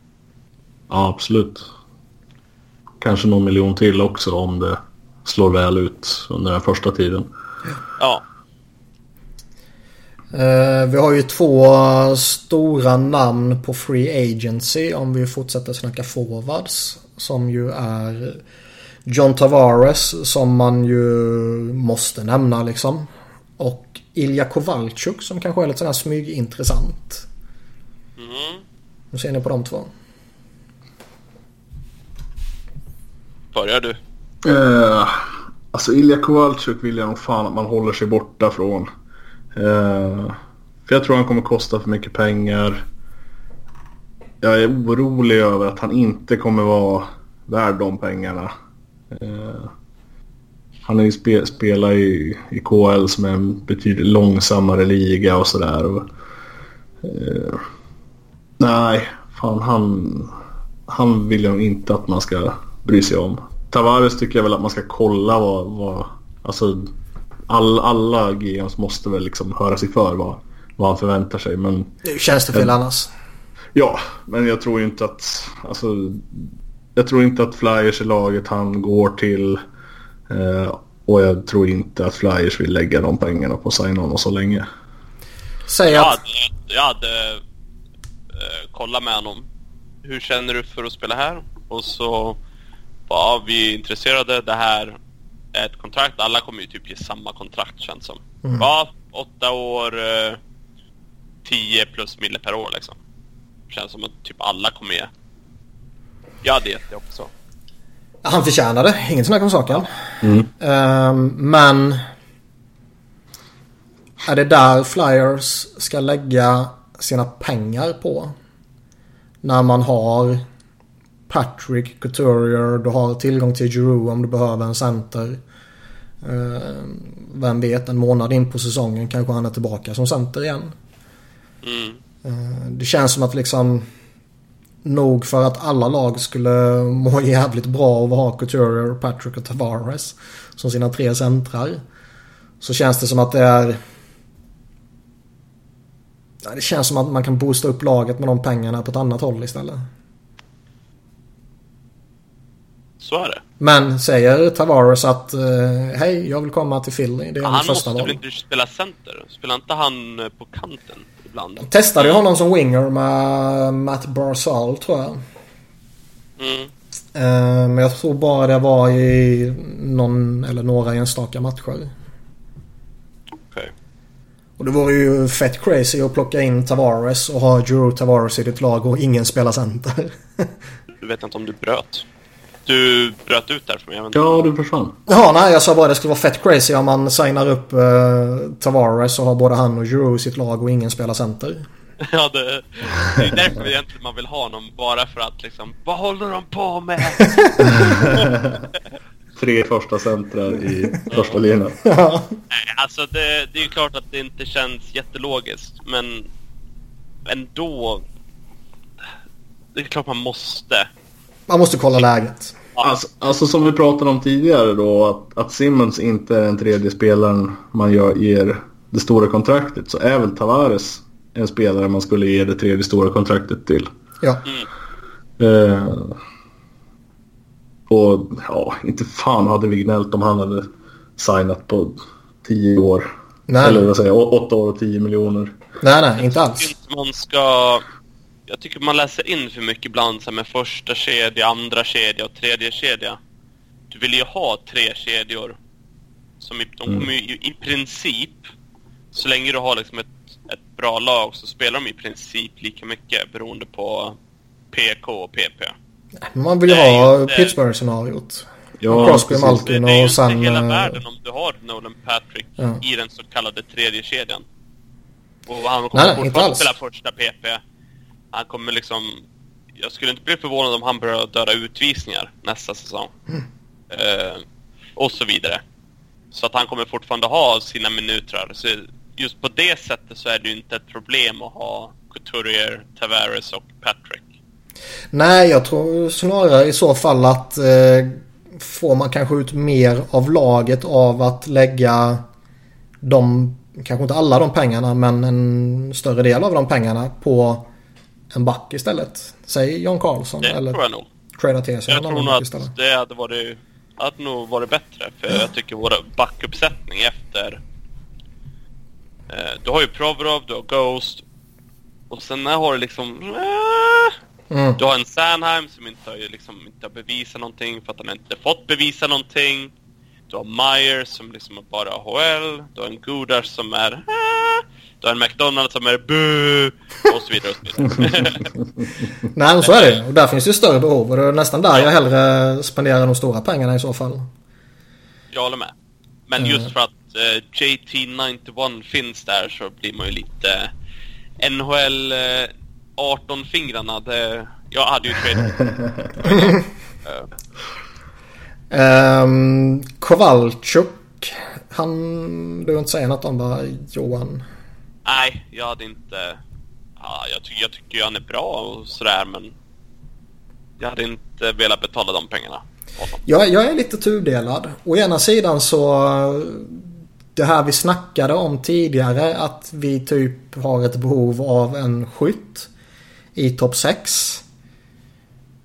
Så fyller han ju den eh, Alltså, det är ju intressant just för att om det är Ilja Kowalczyk som vi vet Mm. eh, från han var i NHL förut. Om det är den vi får så hade jag varit intresserad men frågan är ju hur länge? Alltså hur det långt kommer ja. vara? För han är Han sägs ju vilja ha två eller tre år på 6 miljoner. Och kan man få han på ett tvåårskontrakt med capita på 6 miljoner. Fan vet om inte jag skulle signat honom då. Ja, det hade jag nog gjort. Två år på 6 miljoner hade jag nog gjort. För eh, det finns ju någon formel där man kan jämföra lite produktion i, i övriga ligor och sen omvandla det till, till NHL-produktion. Och enligt den formeln så ska ju då Kowalczyk baserat på vad han har gjort i KHL vara typ en 70-poängsspelare i NHL. Han Ja, nu producerat- spelar han ju ett extremt dopat lag. Ja, ja, men det är Flyers också. Dopat, dopat men alltså... eh, med det laget de har med Datsuk och Gusev och Ja.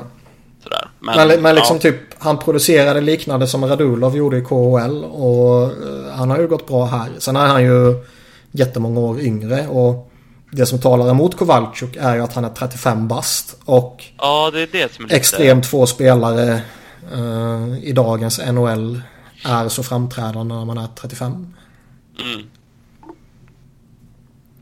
Fan, det, ja, jag, vet, jag, jag tycker han känns som en liten trött, mätt lösning. Det känns som en Homer-lösning. Ja, alltså ja, på, på. Paul Holmgren. Hade han inte... varit GM nu så hade Flyers... Då skulle Kowalczyk vara signad redan. Ja, på 8 mil. Men jag tilltalas lite av honom. Jag kan fan inte släppa det alltså. Det man vet liksom vad, hur bra han har varit. Mm. Nej, det är svårt jag. Det känns som att det skulle vara någon sista lösning om man inte kan få in något annat. Nej men lite så. Man tycker att eller det är svårt att lösa Hoffman. Eller de kräver liksom Frost eller Sunheim. Och man vill inte släppa någon av dem. Och Skinner eh, något liknande. Man vill inte släppa Prospering där. Men liksom Kowalczyk kan du få utan att ge upp någonting annat än pengar. Mm. Ja fan. Det är inte så jävla illa ändå kanske. vad, vad finns det för andra wingers? JVR. Han kommer ju också få, han kommer ju få Evander Kane-pengar. Ja det, men det ska han väl få också. Han har ju producerat jättebra här mot slutet. Ja, det det är ingenting jag vill betala i alla fall. Vill ni ha tillbaka honom? Om man bortser från för två sekunder liksom eventuellt pris. Vill ni ha tillbaka honom? Och tror ni att han skulle vilja komma tillbaka? Ehm, ja, det är väl... Han är ju den... Alltså de behöver ju en målskytt. Mm. Och han är ju en målskytt, så ja. Det är nog... Jag tror inte han vill tillbaka dock. Nej, jag bara har den känslan att han inte... Vi har ju eh, James Neal som jag inte ens kommer fråga er om utan vi går vidare till Rick Nash. Vad säger ni om Rick the Dick? Nej, Nej. trött, proppmätt. Om han Men mot James Alf... Neal, eh, nej, vi ska inte... Nej. Om Men- Nash mot Alf Jag mot... hatar honom så mycket.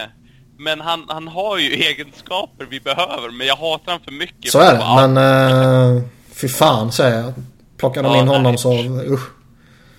Men, men liksom Rick Nash om han ett år, fyra miljoner. Fair enough. Plocka in honom, testa honom. Men det är liksom that's it. Och jag kan inte se att han signar ett ettårskontrakt med Nej. Flyers liksom. Nej, fan men det känns också som en så jävla tråkig signing. Oh ja. Han är ju så dålig nu för tiden. Sen Ja. finns det ju några som jag tror man, ja det är han. Men det finns ju några som jag tror man kan exkludera. Typ Joe Thornton. Han signar ju i, i San Jose eller i en supercontender. Nej, han går till Vegas.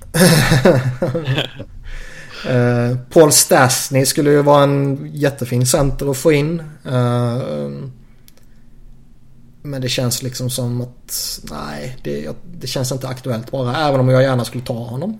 Mm. Beroende på pris såklart. Och han Jag tror skulle han också... kommer bli rätt dyr. Ja, det intressanta med honom är ju dock att han har ju tidigare visat att han är redo att signa lite kortare kontrakt mot att han kanske får lite mer betalt. Mm. Vilket ju skulle kunna passa Flyers rätt bra och signa upp honom Då på typ ett hade han treårskontrakt. signat kortare, då hade jag inte haft något problem att betala lite mer. Mm. Han hade varit perfekt som tredje center. Ja. Och sen har vi en eh, Tyler Bosak. David Perron. kommer bli för dyr. Och Mm. han kommer ju stanna i Vegas, Kanske. känns som. Ja, fan han var ju petad nu här i slutet. Var han inte det? Jo. Eh, Sen har vi några sådana här som är kanske lite... eh, Ron Hextall snackade om att han ville ha lite PK-hjälp. Från Säger Free du Jay Agency. Beagle så lämnar jag samtalet. Tack och hej! Det var trevligt att prata med dig. Men Jay Beagle känns ju som att han faller inom den kategorin. Ja. Eh, Det känns som att de kanske kommer titta på en Mikael Grabner. Det känns som att de kanske kan kolla på en Leo Komarov. Det känns som att de kanske kan kolla på en... eh, vad heter han? Eh, Antoine Roussel i Dallas.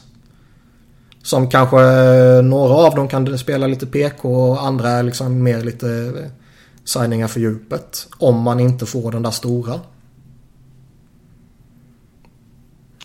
Rosell är ju en speciell eh, karaktär. Då måste vi ha kvar Simmons som kan ligga på varsin kant. Det hade varit helt fantastiskt. Lehtera i mitten. Han är ju, alltså, han är ju en duglig... Eh, han är ju liksom en, en helt okej okay, eh, botten 6-spelare. Sen Mm. är han ju helt galen. Eh, Gillar vi inte det lite grann då? han är lite små crazy. Men det känns som att Bra. ha både Rosell och Simmons och sen försöka fylla på med någon jävla Dale Weezer också. Det, det, Ja. det, det känns ju liksom inte så jävla spännande. Om man Nej. däremot tradar Simmons så skulle jag kunna tänka mig att plocka upp Rosell på, på två eller tre år eller något sånt där liksom. Ja, han är väl snarare en, en ersättare än att han skulle komplettera varandra. Det är Ja, vad de gör. ja. Eh, Jay Beagle tänkte- skrämmer skiten ur mig. Ja, det är därför jag sa jag vill inte ens prata om det. Lägg inte ens ut det. Ja, nej. Censurera bort det. Usch, nej. Sluta, nej. Men det känns som han, han kommer ju leva så jävla hårt på den här cup-hypen. Eh, han var så bedrövlig under grundserien när man pratade lite Corsi och grejer. Och uh, kommer med en Stanley Cup-ring nu där han ändå... Han gjorde ett hyggligt slutspel liksom. Krigare, bla bla bla. Dödar eh, mycket utvisningar och hela det här köret. Och det känns som att han... ja, ja, han spelar till sin nytt kontrakt. Det, det, det är det man hoppas på ju. För kommer han till Free Agency så känns det ju som att eh, han kommer få mm, minst ett par tre år på minst ett par tre miljoner. Och det vore ju... Fy fan. Ja, nej, fan. Vi, vi lämnar honom. Ja, då blir jag deprimerad. Ja. Eh, alltså av de här så känns det som att Grabner är en sån som man skulle kunna tänka sig gå efter. För han har ju en- billiga ettårskontrakt till höger och vänster. Vi har ju en sån som Riley Nash också från Boston. Som har gått rätt bra där. Men som rimligtvis de kanske borde vara intresserade av att förlänga med dem. Det tror jag nog de kommer vilja. Men jag är ju hellre honom. Mm. Om vi tittar på backsidan istället då. Det här är bara forwards vi har pratat om hittills. Så... eh, Ett trade-förslag som vi redan har varit inne på och som typ alla Flyers-supportrar sitter och funderar över. Är ju att gå efter Doggy Hamilton. Som det tisslas och tasslas lite om att han kanske kan vara tillgänglig. Calgary kanske vill boosta upp sin forwardsbesättning. De vill ha lite grit och lite character som alla jävla skitlag vill ha. Och eh, de har ett rätt bra djup på backsidan. Så ska de offra något där så kan det kanske bli han. Mm. Och det vore ju guld. Ja, hade man Ja. kunnat fått någon deal med Simmons och så vidare för honom så hade jag ju gjort det alla dagar i veckan. Oh ja. Typ, jag vet inte vad man skulle ge. Simmons och... Eh, eh, Jag skulle Ja. utan problem slänga upp Simmons och eh, en first rounder. ja, jag hade gett dem... Jag hade, jag hade sagt ja, ni får Simmons och så får ni välja 14 eller 19. Det är bara att ta ett. jag hade betalat det. För de kan jag tänka mig kanske är intresserade av picks också. För de har ju deras första pick denna draften kommer i fjärde rundan. Mm. De skickar ju bort allting för Travis Hamonic typ. Och eh, Doggy Hamilton är ju signad tre år till på strax under 6 miljoner. Så det är ju ett, ett väldigt eh, tacksamt kontrakt att ta på sig. Och ha liksom Ghost och Provorov och Hamilton i din topp 4. Det är ju jättebra. Mm. Och Flames Ja. känns som ett lag man kan... Liksom, här får ni grit, här får ni character. Han, för fan. Mm. Ligans Känns bästa power ju- forward. Ja. Det känns ju som att de borde vara intresserade utav det. Mm. Bara rent logiskt. Ja, ja. Så ja, det hade jag gjort. Fast, fast samtidigt. Jag skrev en liten notis bredvid det att vad fan ska ersätta Hamilton i har de så pass bra backar. Så Giordano är på väg att bli för gammal och Brody är väl okej. Okay. Och Hammonick är väl okej. Okay, men det är liksom inga första parsbackar. De har ju några backar på uppgång som kanske kan bli någonting. Yusuf Välimäki ska kunna bli någonting och eh, Oliver både Shillington och Rasmus Andersson kanske kan bli någonting. Så. Jag tror jag tycker nog ändå att Jordan och Brody och Hammonick, det har du ju ändå... Det är en solid eh, trio. Ja. Det tycker jag nog. Vi hade ju inte tradat Hamilton om jag var Calgary. Nej. Men om de vill ha... De har, vad ska de annars trada för att få till de har inte sett, alltså det är om de ska trada bort typ... Men då får de offra någon Tachak eller Bennett eller något sånt där. Och det... Mm. Eller Bennett hade jag nog tradat före om jag var dem. Ja. ja. Men jag tror inte att han kan ge dig så mycket. Och har inte de en Reinhardt-brorsa också? Som inte har... Fast fan det kanske är för länge sedan han skulle... Han skulle redan ha varit bra nu innan. Mm. Är, det, är det inte lite så? Ja, inte... jo det stämmer. Ja. Max Reinhardt. Max Reinhardt är väl... Men det, nej. Han är en eh, AHLer nu tror jag. Ja. Ja, det är svårt. Jag skulle ju inte heller göra det om jag var, var Calgary, men, men jag hoppas att de gör det eftersom jag är på andra sidan. Det känns som en så logisk trade för båda lagen. Mm. Men, uh... Lite för logisk för att den ska bli sann. Ja. Uh, om vi tittar mot Free Agency istället så finns det ju John Carlson till exempel.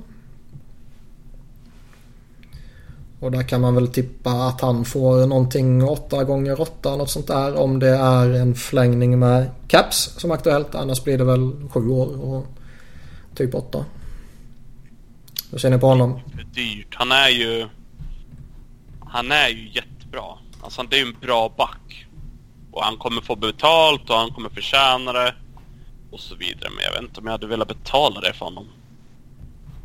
Det blir så extremt dyrt.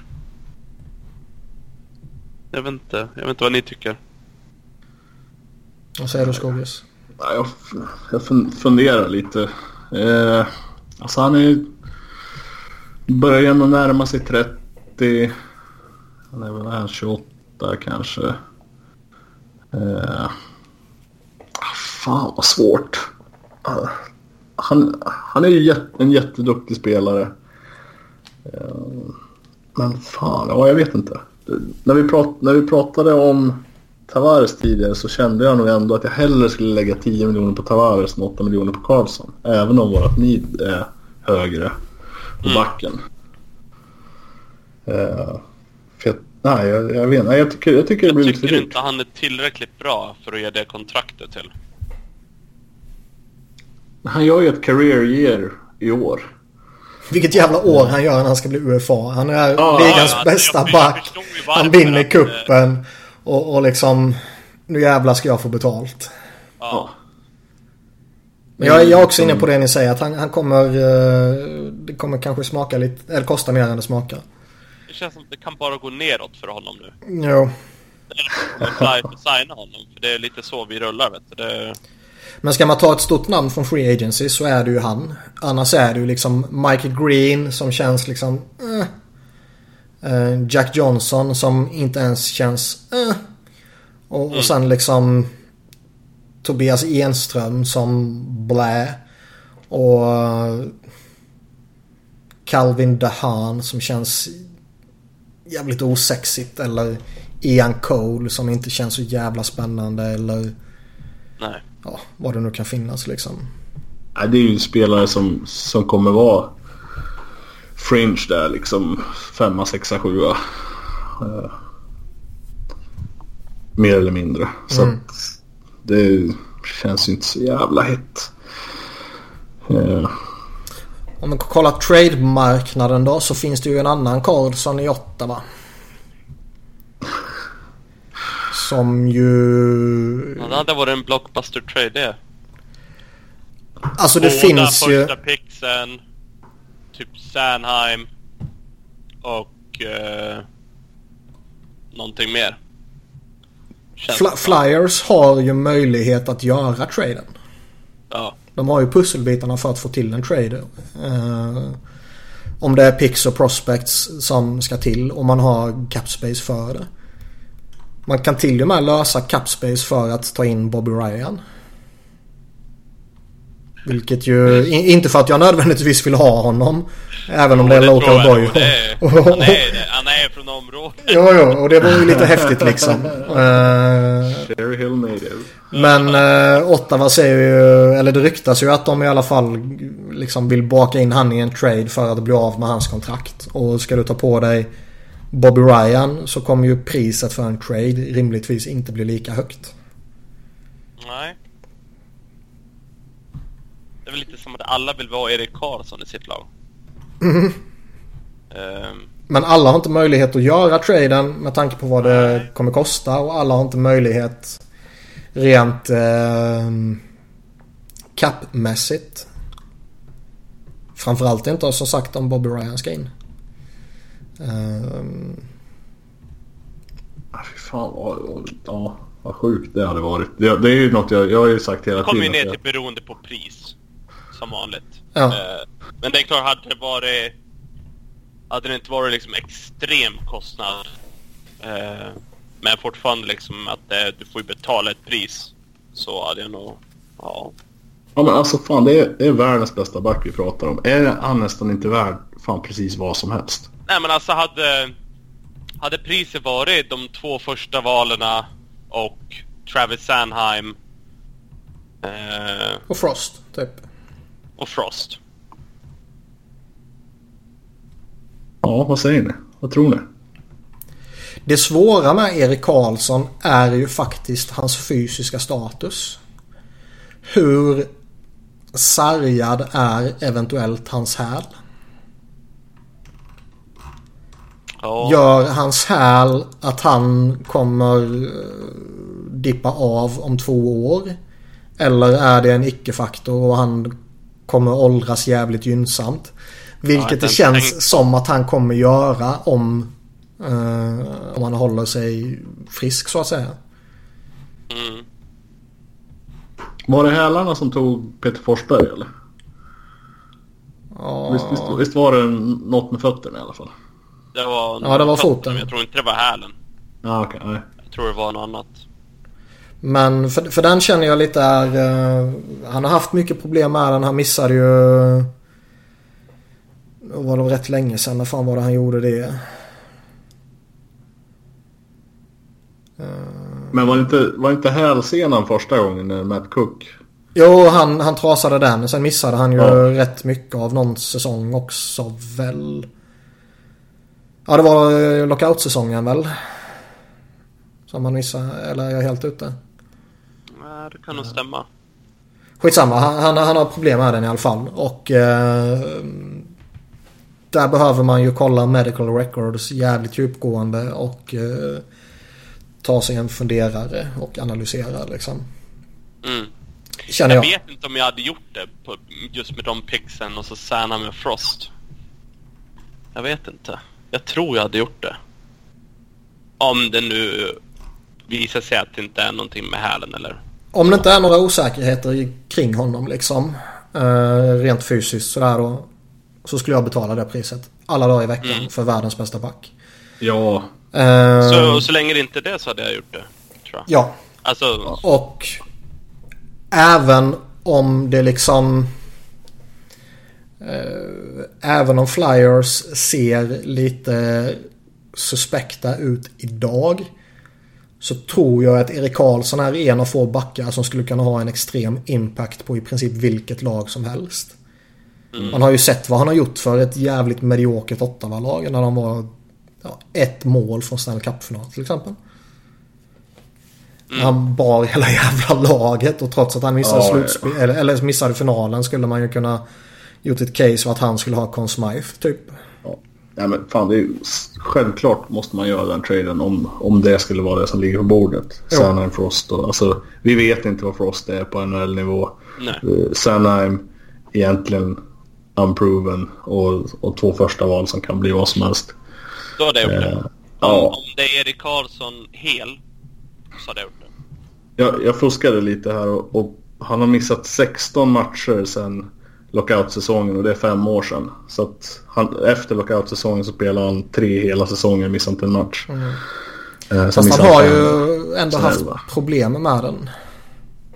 Det har ju varit att han fått vila någon här och där och det har rapporterats jättemycket och är han verkligen så värst fräsch och alltså det, det finns ju potential för ett problem. Mm. Sen kanske det problemet inte visar sig idag. Det problemet kanske visar sig om tre år. Men då kanske man sitter där på en åttaårsförlängning för 12 miljoner. Ehm, Ja, det är ju det är lite risky. Men eh, får du möjlighet att trada åt till världens bästa back. Ja, man, man måste göra det. det. Är, Då tar Alltså- man det. Och liksom Flyers. Alltså jä- jämför typ när vi tradar till oss Chris Pronger. När vi går upp två first rounders och Luca Spisa som man kan inte tro det idag. Men som där och då var en sjuk prospect ändå. Ja. Eh, den traden cripplade. Vad fan uh, väldigt svängelskt ord men vad säger man på svenska? Crippled på eng- engelska. Eh, Krillade. Nej, men vad fan ska man säga? Ja men skitsamma. Den, den höll tillbaka oss liksom. Den, den dödade ju våran pipeline i princip ju. Mm. Eh, för att vi inte hade någonting annat och för att vi med att vi skickade iväg de här pixen då inte kunde plocka på oss något annat. Men riktigt så är ju inte fallet nu utan nu har vi ju en, en jätte prospect pool. Även om man skickar iväg Sunheim och Frost. Mm. Och även om man skickar iväg två pix nu så har vi ändå det bra ställt på den delen. Så där bör man inte ju- sig i alla Det är ju två pix i ett år. Det är ju inte så att du tappar två års. Mm. Eh, Nej, precis. det är ju Det är ju bara det här samma året. grej. Ja. Och kanske att man ännu hellre skulle, eftersom årets draftklassning är så bra, att skicka ett i år och ett nästa år. Ja. Eh, Men ja, det vet man ju inte. Eh, Vad fan jag skulle säga? Jag tappade det helt nu. Eh, Det var säkert inget klokt. Jo. alltså, sen, sen får man väl lita på att om de skulle göra den här traden då har de även gjort sin läxa vad gäller skador och så vidare. ja. Det är nog garanterat. Ja. Eh, Så att det får man det får man nästan förutsätta. Mm. Eh, har ni någon annan sån där på trade-marknaden som ni känner att ni kanske skulle vilja gå efter? Jag har ju lite såna här yngre spelare som inte riktigt har slagit igenom än. Eh, till McDavid, exempel. Matthews. Ja, men lite såhär McDavid. Han, han känns som att han är bra. Men rätt, får han Dale Louise på sin kant så... Nej men alltså lite som... Eh, eh, bara ett par exempel. Jag vet att du och jag Niklas, vi pratade om eh, typ Reinhardt i Buffalo förut. Mm. Typ någon sån, eller typ Robbie Fabry i St. Louis. Nu har han varit skadad, men... Eh, De vill ha Typ tillbaka trade. kanske? ja men en- typ en trade med St. Louis med Simmons och grejer. Mm. För jag tror att Fabry tycker han är jävligt bra alltså. Helt klart. Jättetråkigt att han var skadad eh, hela säsongen. Men så länge att det inte är något eh, som kommer förstöra för honom i framtiden så hade jag gärna sett något sånt. Eh, sen finns det säkert fler yngre spelare. Men något sånt hade jag De gärna har ju sett. några riktigt bra prospects om man vill gå den vägen. Men som vi har konst, eller som jag har sagt tidigare så vill jag ju inte gå den vägen. Nej, det Alltså Jordan Kuru till exempel. Han verkar vara en Ja. extremt legitim prospect. Det. Ja, men lite så att man vill, jag vill ha in en yngre spelare som Reinhardt eller som Fabry som redan nu är NHL-spelare. Bra NHL-spelare som kan bli riktigt bra. Ja. Eh, Du, har- du har väl en duo i Minnesota du gärna ser i Flyers också? Ja men alltså, sån, det är ju såna här komplement trades för att göra laget bättre nu. Eh, jag tror att fortfarande med de här med yngre så kan det ta något år. Även fast de kommer liksom vara okej okay nu så tror jag att till exempel en Fabry eller uh, Reinhardt kommer bli, nå sin prime samtidigt som liksom Patrick och Provorov. Lite mer åt det hållet tänkte jag med dem. Mm. Mm, men med Charlie Coyle och Niederreiter antar jag att vad du menar. Yes. Ja, jag tror det var Sudo och Parisi. Där, där har du ju, ja. eh, trade åt oss eh, Suder och eh, Parisi. Det är säkert bra. Nej men alltså, där har du ju... Båda de är ju spelare som spelar typer som Flyers behöver. Eh, Coyle hade ju varit en bra tredje center och Niederreiter hade varit en bra top 6 swinger. Men... Eh, ja, det... Det är samma där. Det handlar om, om priser och, mm. och så vidare. Vad, vad de skulle kräva för dem. Alltså, båda de spelarna vore ju väldigt trevliga att ha. Såklart. Ja, båda de har ju varit ryktade att det ska tradas bort. Och så har de ny GM nu och sådär, så man vet ju aldrig. Mm. Uh, så det finns ju möjligheter om Hextall vill... Om man vill signa free agents eller om man vill trada åt sig eller vad han nu vill göra. Så har han ju möjlighet att faktiskt förbättra laget idag. Eller ja, när det öppnas upp. Ja, verkligen. Så är det. Och det är ju en... Uh, alltså det är ju en, en möjlighet han måste ta om man säger så. Ja. Sen hur ja, man väljer att göra det via trade eller free agency eller sådär. Det, det, där finns ju tusen alternativ. Men mm. jag kan inte i hela mitt jävla liv se att man går in i en säsong med 10-15 miljoners capspace. Nej, det hade varit jättekonstigt. Det, det känns så uh, anti-flyers så det finns inte. Det är en sak att göra det ett år för att man behöver liksom Ja men nästa år så kommer alla de här stora kontrakten kicka in och då kan vi lika gärna ta Vi hittade inga, inga som var redo att ta ett års kontrakt så då skiter vi i det. Fair enough. Men där är ju inte Flyers. Mm. Utan nu... Eh, Nej. Och, jag... och vi, vi skulle ju, förlåt. Nej, kör du. Ja, och vi kommer ju även nästa år tappa ja, 4 miljoner på Lechter om man inte blir utköpt. Man kanske köper ut McDonald och får 2,5 miljon till. Eh, det är väl någon mer vi kanske blir av med där också. Så att vi får ju ytterligare cap space inom ett år också. Nej, exakt. Och jag känner liksom att nu när man har möjlighet att ta det här klivet om man säger så. Liksom visa att det är nu liksom nu, set, nu, nu trycker vi till gasen lite liksom. Nu, nu ska vi gå för det här på Eh, och med det menar jag inte att Flyers över en sommar ska bli en supercontender. Men att man liksom som Johan var inne på tidigare, givet slutspelslag. Mm. Göra den satsningen så... Det är liksom... Det är ju för den satsningen vi har genomlidit de här jävla skitåren. Där vi har fått se Lehtera och RJ Umberger och alla de här spelarna som man har tradat till sig för att liksom vi behöver fylla ut lite platser när vi bygger om och bygger nytt. Mm. Att bara fortsätta med det ett år till vore ju... Alltså om, om supporterbasen så att säga börjar tappa lite intresse. Så tror jag det kan vara jävligt farligt att göra det ett år till. Ja, det börjar bli lite... Vad är ordet? tensions på engelska. Mm. Sp spänningar. Ja, det, det började redan förra säsongen i början. Och så nu ju mer då säsongen har gått så det blir mer och mer hat. Ja, alltså man läser ju mycket att folk börjar bli trötta och det är liksom, vad fan ska vi rebuilda i tio år till? Mm. Vi byta till oss någon gammal prospect och sen drafta ännu en säker tvåvägsspelare ja, du vet så, så som folk är tjuriga på nätet. Eh, och med all rätt ändå. Mm. Ja. Nej, det är ju, nu är det ju dags att faktiskt visa att och ta det här steget framåt. Mm. Det kommer att göra livet väldigt mycket lättare för Hexton. Och oss. ja, jag trodde du skulle säga det. oss också.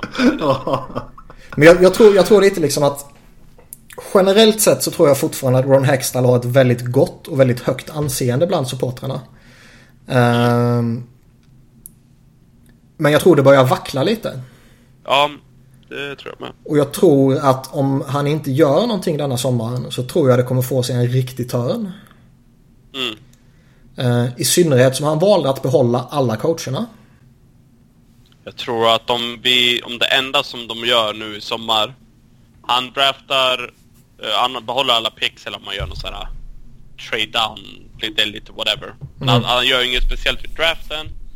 Han draftar spelare 1, spelare 2 och så vidare och så vidare och så tradar han bort Mrazeks rights, signar Filppula eh, och typ signar om det är Dehan eller om det är Manning igen eller bara nu... Eh, ja men Dehan, Enström, ja, alltså, ja, men, något alltså, sånt där tråkigt liksom. Bara liksom en, en äldre veteran. Inte för att, mm. Jag tror att Dehan fortfarande hade varit en okej okay signing. Ja, det tror jag. Men alltså att det blir inget speciellt och så det är det enda han gör. Då kommer det att bli mycket hat mm. väldigt snabbt. Mm.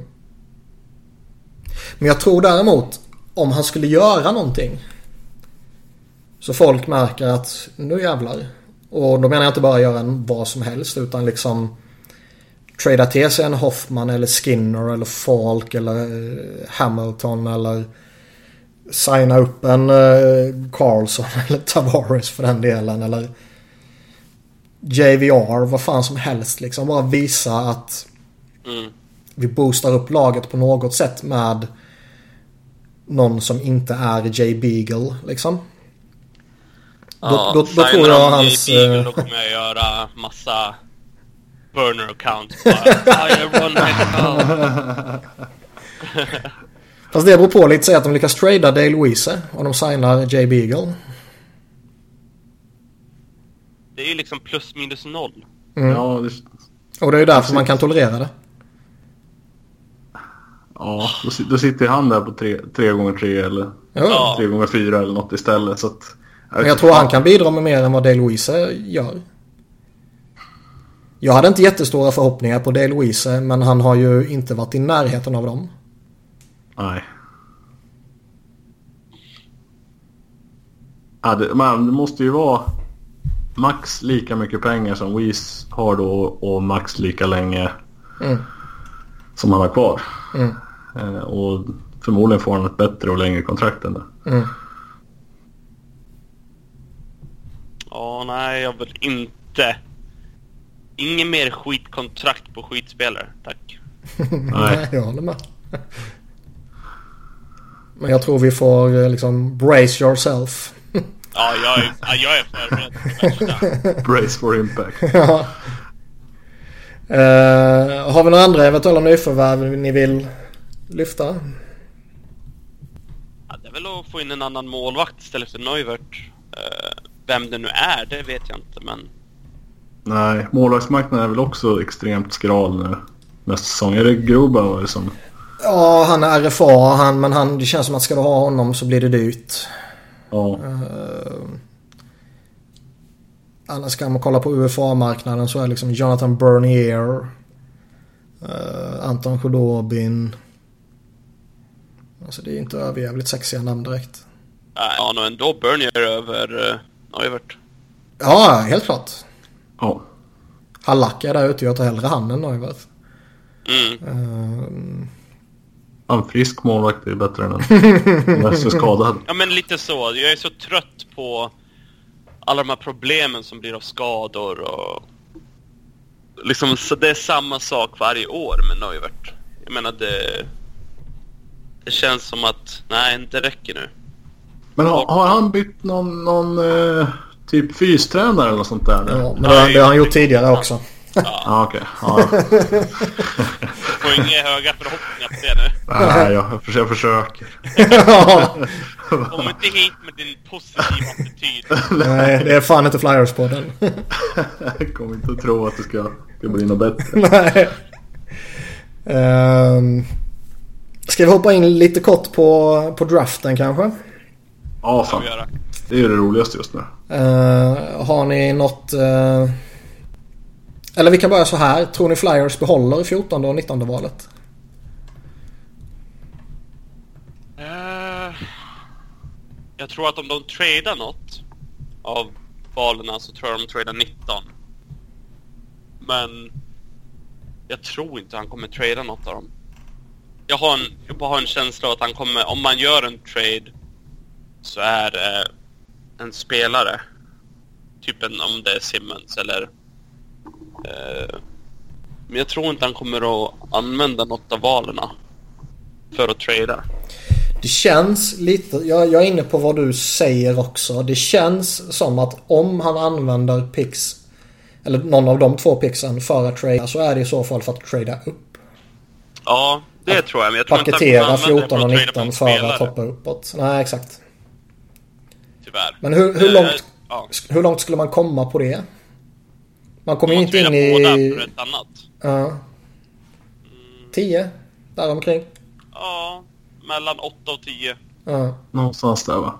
Spekuleras det väl om. Jag tror inte du kommer över, eller till sjunde eller så. Jag tror mellan 8 och 10.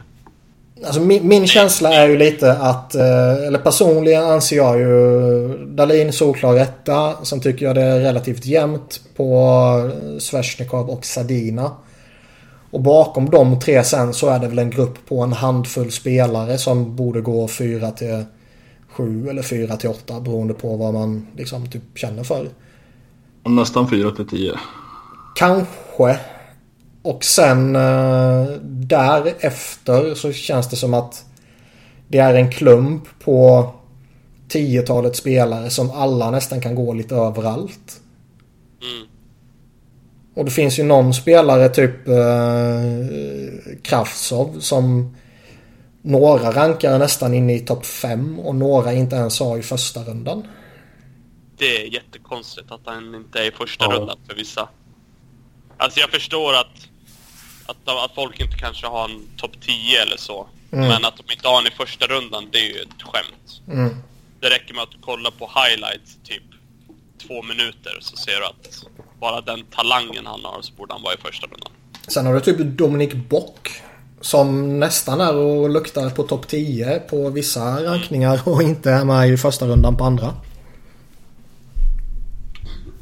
Nej, det är alltså fan det är ju jävligt spritt. Speciellt då 10 till 20 någonstans där. De, mm. Där kan ju vem som helst gå var som helst. Och sen är det ju vissa nu som snackar att Montreal kanske vill drafta Kotkaniemi som trea.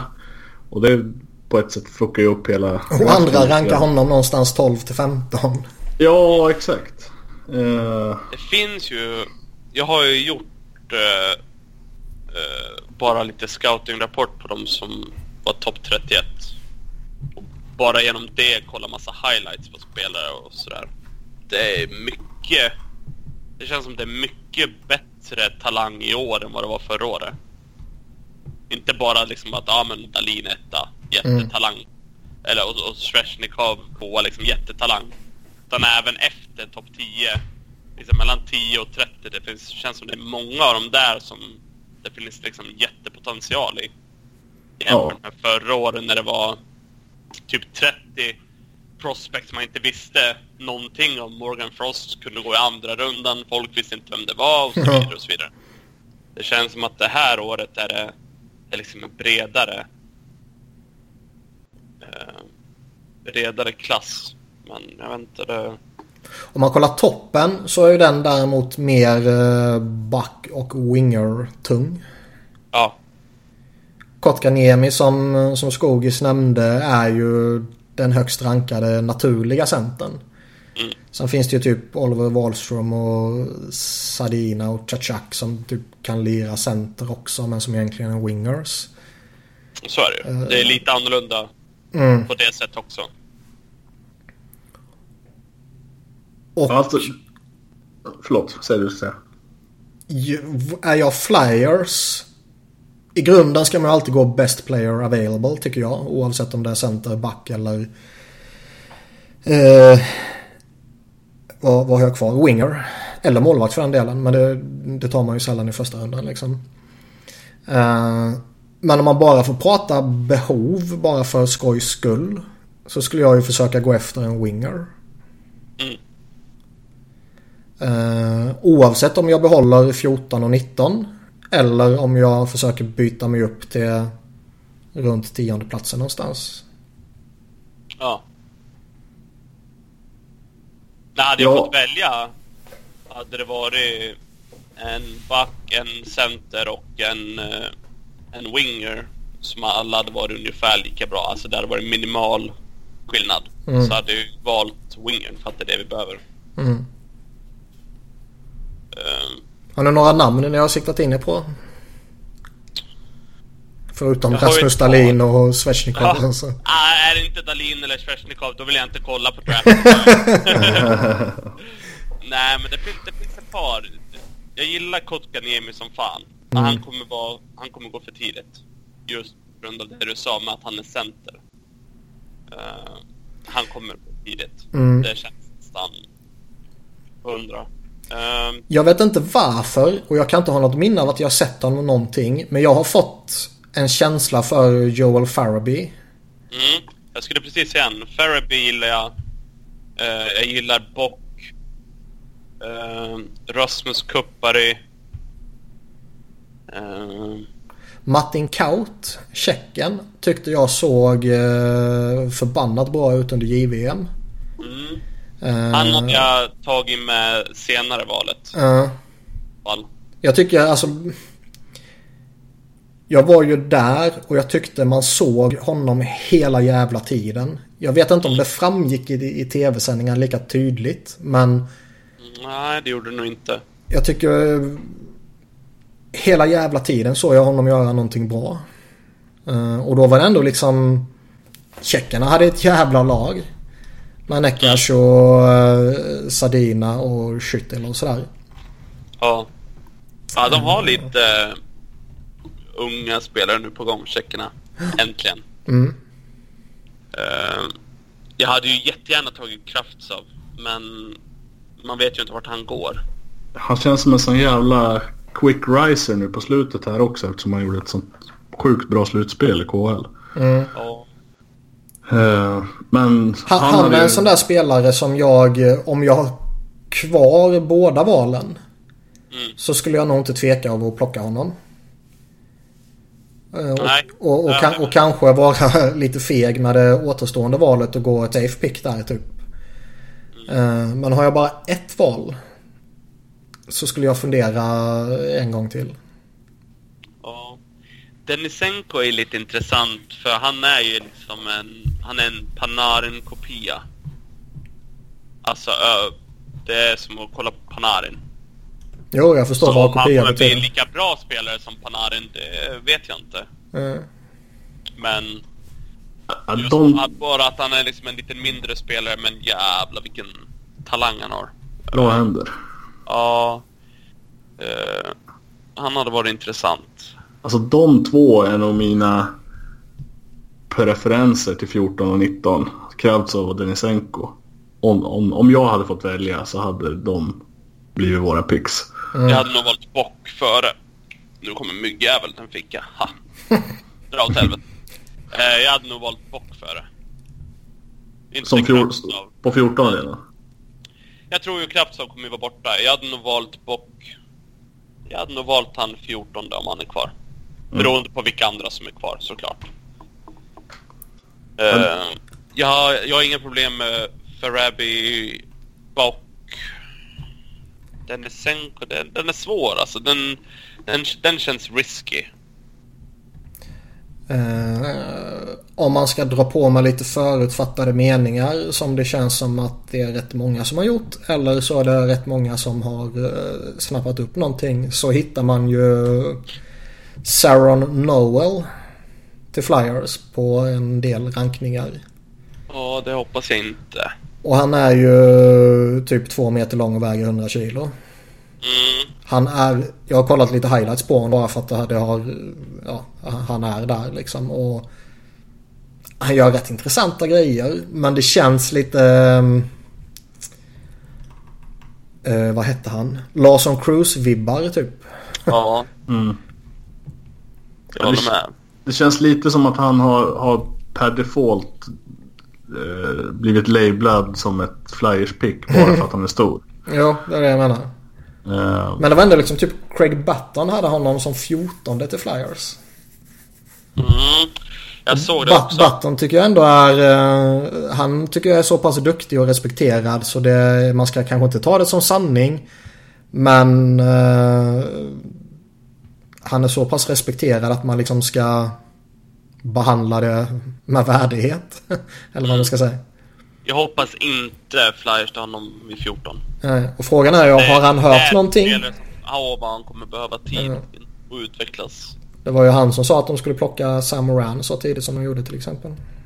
Och Så han kan ju ha någon connection eller så bara gissar Det han. kan bli något bra. Alltså, så är det ju. Han kan... Liksom, det är inget... Han behöver ju inte bli en Lawson Krause eller så. Men det finns så mycket andra spelare liksom. Du har Rasmus Kuppari, du har Barrett Hayton, eh, Denisenko, Kaut, Bock, Farabi. Liksom, du har en massa spelare. ja, det finns riktigt Jag mycket bra. Bli, jag tror alla kommer bli bättre spelare. Eller majoriteten i alla fall. Eller att det är större chans att de når det. Och tidigare. Medan Sarah Noel är liksom Sam Moran fast forwardsidan. Att han kommer behöva så lång tid. Eh, Jag vet ju att Flyers har i alla fall tidigare under säsongen, det kan ju ha svalnat, men de har varit intresserade av Rasmus Sandin. Mm. Kollat läget med honom och, och så här. Eh, Han spelar ju känns med Frost. Ja, nu känns det som att han har dippat av lite under säsongen. Han var...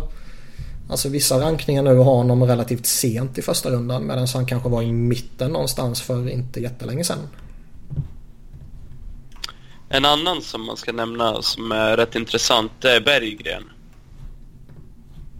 Eh, Jonathan Berggren. Mm. Jag vet inte hur bra, bra koll ni har, men han är rankad lite senare.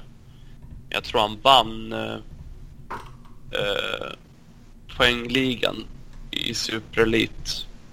Ja, han gjorde typ 57 poäng eller sånt där. Ja, Ja, han vann 57 poäng på 38 matcher. det är en intressant spelare som jag tror är rankad lite för lågt. Mm, han är 27, 28, 30 där runt omkring. Så Men det- man kan det- ju det scenario trada ner. tillbaka. Ja. Eh, ja, det, det är svårt. Det är många spelare som jag, jag känner jag hade valt före Noel.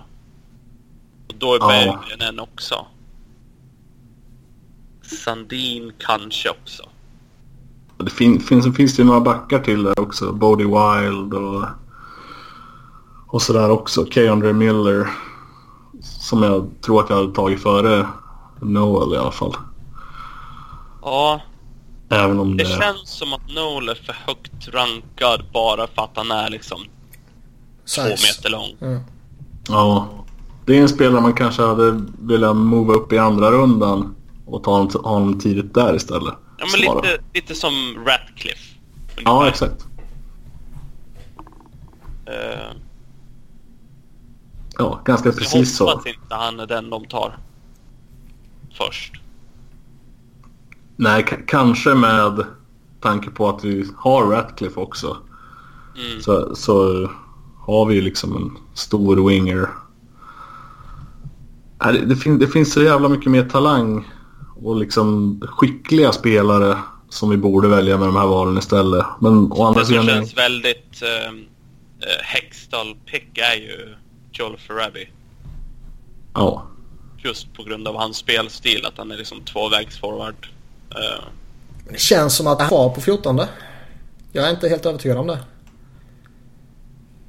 om, jag, om jag tittar på listan, vem, vem är det som går före honom då? Eh, Det är ju typ om de väljer Bock före, för att han ska, alltså för att han ska åka tillbaka menar jag. Typ att någon... Jaha, du menar vem, vem som tar sig förbi ja. honom? Ja, det fattar jag. Ja, Bock. Eh. Eh, det kan ju alltid, alltså jag kan tänka mig sån som Rasmus Kuparit kan mycket eh, Barrett Hayton också tror jag kan gå relativt tidigt. Mest för att det är så extremt få centrar.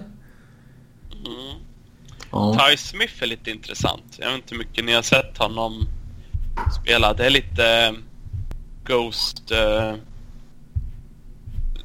det är lite Ghost i honom, så att mm. säga. Uh, det hade varit lite intressant. Ett, ett uh, backpar med Ghost och Ty Smith. Det är bara attackera, attackera, attackera. Känns som att det inte kommer ske under Dave Hackstall i alla fall. Oj, ja. Nej men det finns jättemånga prospects som är intressanta. Så att om de väljer att behålla 14 och 19 eller om de tradar tillbaka till 15 eller vad det nu är de kommer göra. Så kommer de med största sannolikhet om de inte tar några liksom jättekonstiga val. Eh, så kommer de få två bra prospects. Mm. Ja, så känns det verkligen. Och med största sannolikhet så kommer det bli en winger och så kanske en back. Vilket är bra. Med tanke på hur många centrar va. Så får vi se. Ja, fan det, draften känns som att det kommer bli extremt jävla spännande. Hextall gör ju gärna saker runt den också om det är trades för Jag tänkte säga det. Det känns som att eller... gör man en trade så kan den ske under draften känns det som. Mm. Ja. En Hoffman eller Skinner eller vad det nu skulle kunna vara. Ja, och han gillar ju att byta upp och byta ner och, och liksom... Det är ju... Ja, fan det finns många jävla variabler som kan hända där. Det kommer bli en extremt man har ju inte, jobbig natt. Ja. Man hade ju efter första rundan där man har två val så hade man ju ett val i andra, inget i, eh, i tredje, ett i fjärde, två i femte, ett i sjätte, två i sjunde. Mm. Eh, det känns ju som att han kanske kommer försöka sätta ihop ett paket för att ta sig in i typ tredje rundan. Ja. Ja, det är man väldigt positiv mot. Eh, alltså just när det gäller draftande så än så länge har, har i alla fall jag väldigt stort förtroende för de ansvariga.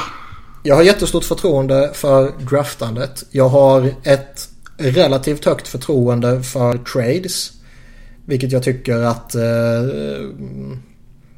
de har han skött bra eller så har det varit logiska saker. Ja, uh, det enda jag kan tänka på är väl eh, Hartnell-traden. Ja, men den tycker jag ändå faller lite under logiska ja. så. Uh, jag tror inte att det var någon som såg att Hartnell skulle studsa tillbaka som han faktiskt gjorde. För han var fan usel sista året i Flyers. Jo, jo. Nej, alltså jag håller med. Jag, jag kan, se, jag kan se att den är lite logisk. Sen håller jag med vad du säger liksom. Ja. Eh, problemet som har, har varit hittills är ju egentligen Free Agents. Eh, där det har varit liksom Dale Weezer som inte har varit eh, bra. eh, och det har varit några sådana där liksom som några kontraktsförlängningar med lite veteraner och lite sådana där så, som man inte är helt jättenöjd med. Nej, där behöver jag se mer. Ja. Bättre. Och det är det som oroar en lite inför sommaren också. Med Mr J Beagle. Ja. Nej. Nej. Boyd Gordon 2.0. Ja, precis. Jo, men alltså skulle han signa honom till ett Boyd Gordon-kontrakt så skulle jag väl typ okej okay med det också. Ja, men ett år på en miljon det är ju en ja. icke-fråga liksom. Ja, det är ju skitsamma. Men det är ju det han det kommer ju vara en Dale Weiss signing snarare. Jo. Och det känns inte okej. Okay. Uh, um. Ska vi blicka fram lite jättefort mot kommande säsong bara? Mm. Vilka förhoppningar och förväntningar och sådär vi har på den. Jag känner ju att den gångna säsongen när den tog slut så var jag sjukt missnöjd eh, givetvis. Mest på sättet som den tog slut mot, eller på. Och givetvis mot vilka den tog slut mot.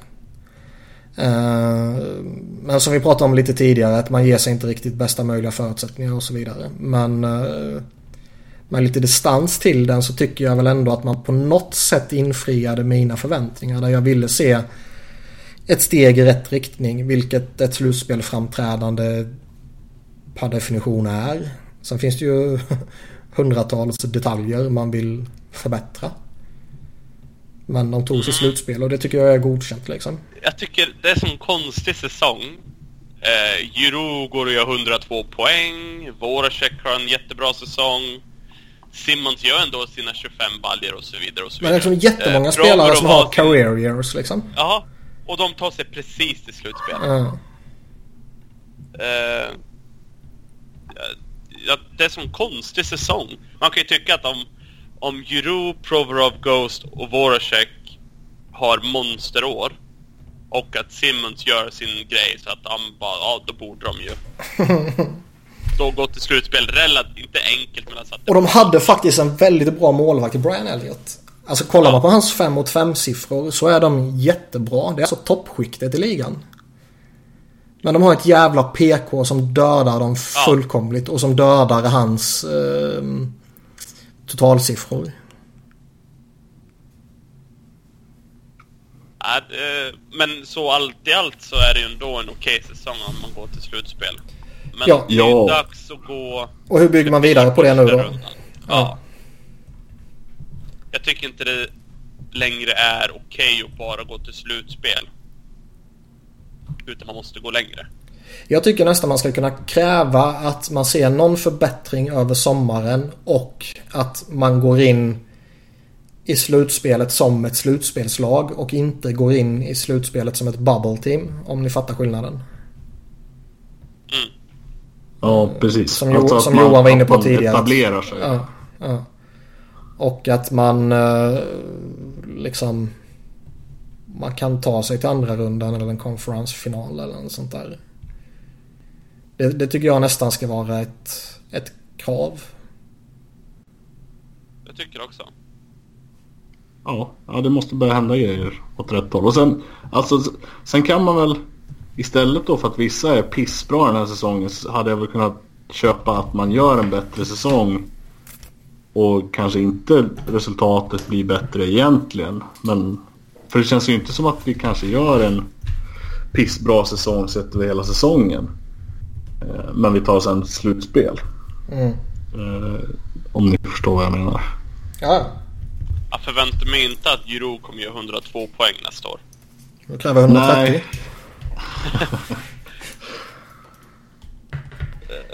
Nej men, att, Nej men det kan man inte förvänta sig. Men jag tycker man kan förvänta sig att både han och Voracek är point per game. Ja. Eller Eh, liksom ja. plus, plus minus. Ja. ja.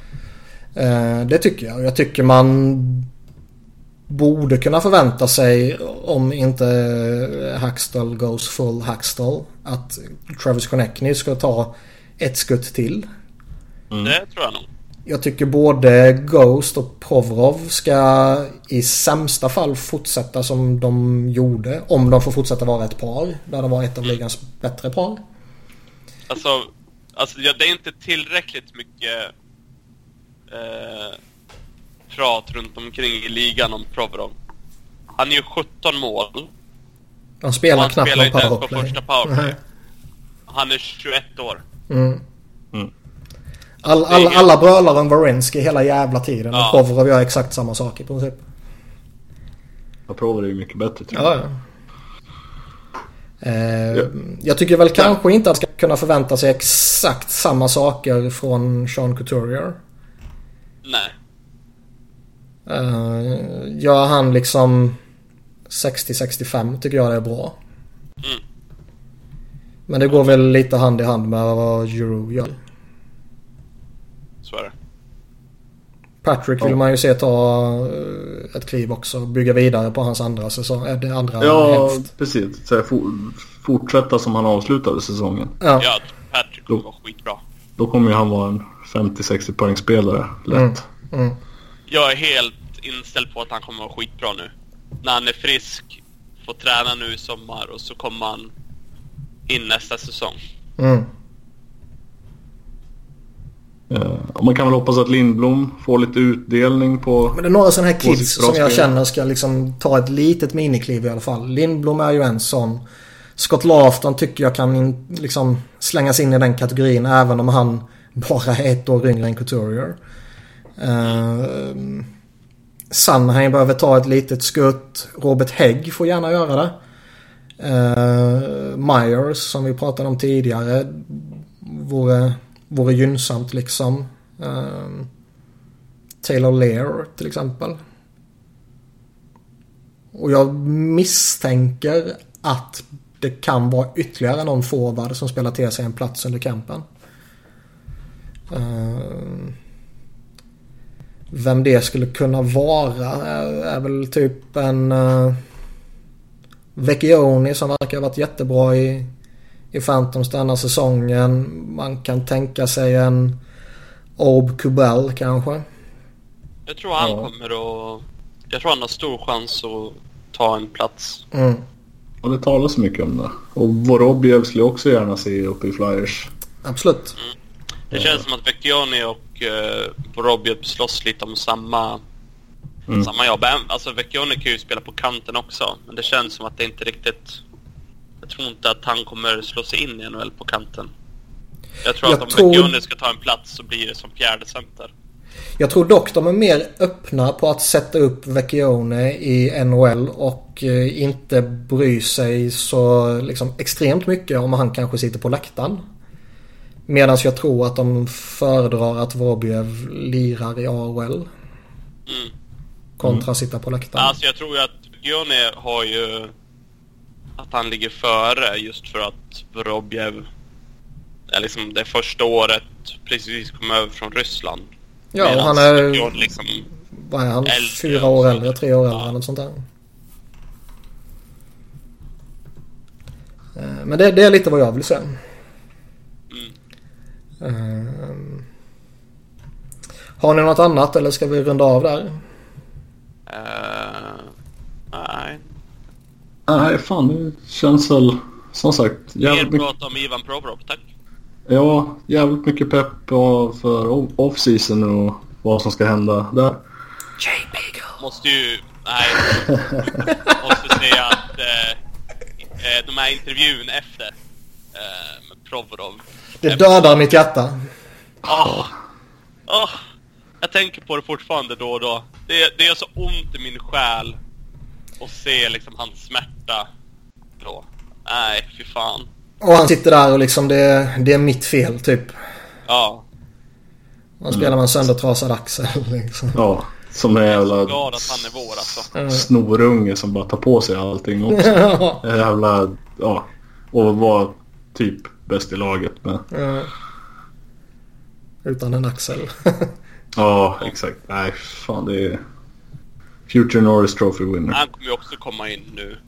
Han kommer ju vara astaggad liksom mm. på revansch, även fast det inte egentligen är hans fel. Ja, helt klart. Uh, får, får, vi se honom i en fontän om, om ett par år eller? Uh, ja, det vore extremt. Men... Jag vet inte, han, han känns inte lika vild som Ovechkin. Nej, lite mer En liten vild sida. Uh, Ja, det har man ju sett när han uh, är full på stan vad han gör med snuten. jo. Så tänk om han vinner. Uh, om han vinner med flyers det kommer det bli helt... Ja. Mm. Ja, i Fille ja. Fy fan. Ja, då får vi åka dit. Ja, skoja inte. Um, Jämt. Vi rundar väl av där och vi gör som så att uh, när Flyers trädar till sig Erik Karlsson så får vi väl köra en en ny podd. Som kommer heta Vad i helvete håller med? Men uh, ja, vi inväntar draften och uh, Jay Beagle så fram till dess så tackar vi för oss. Ha det gött.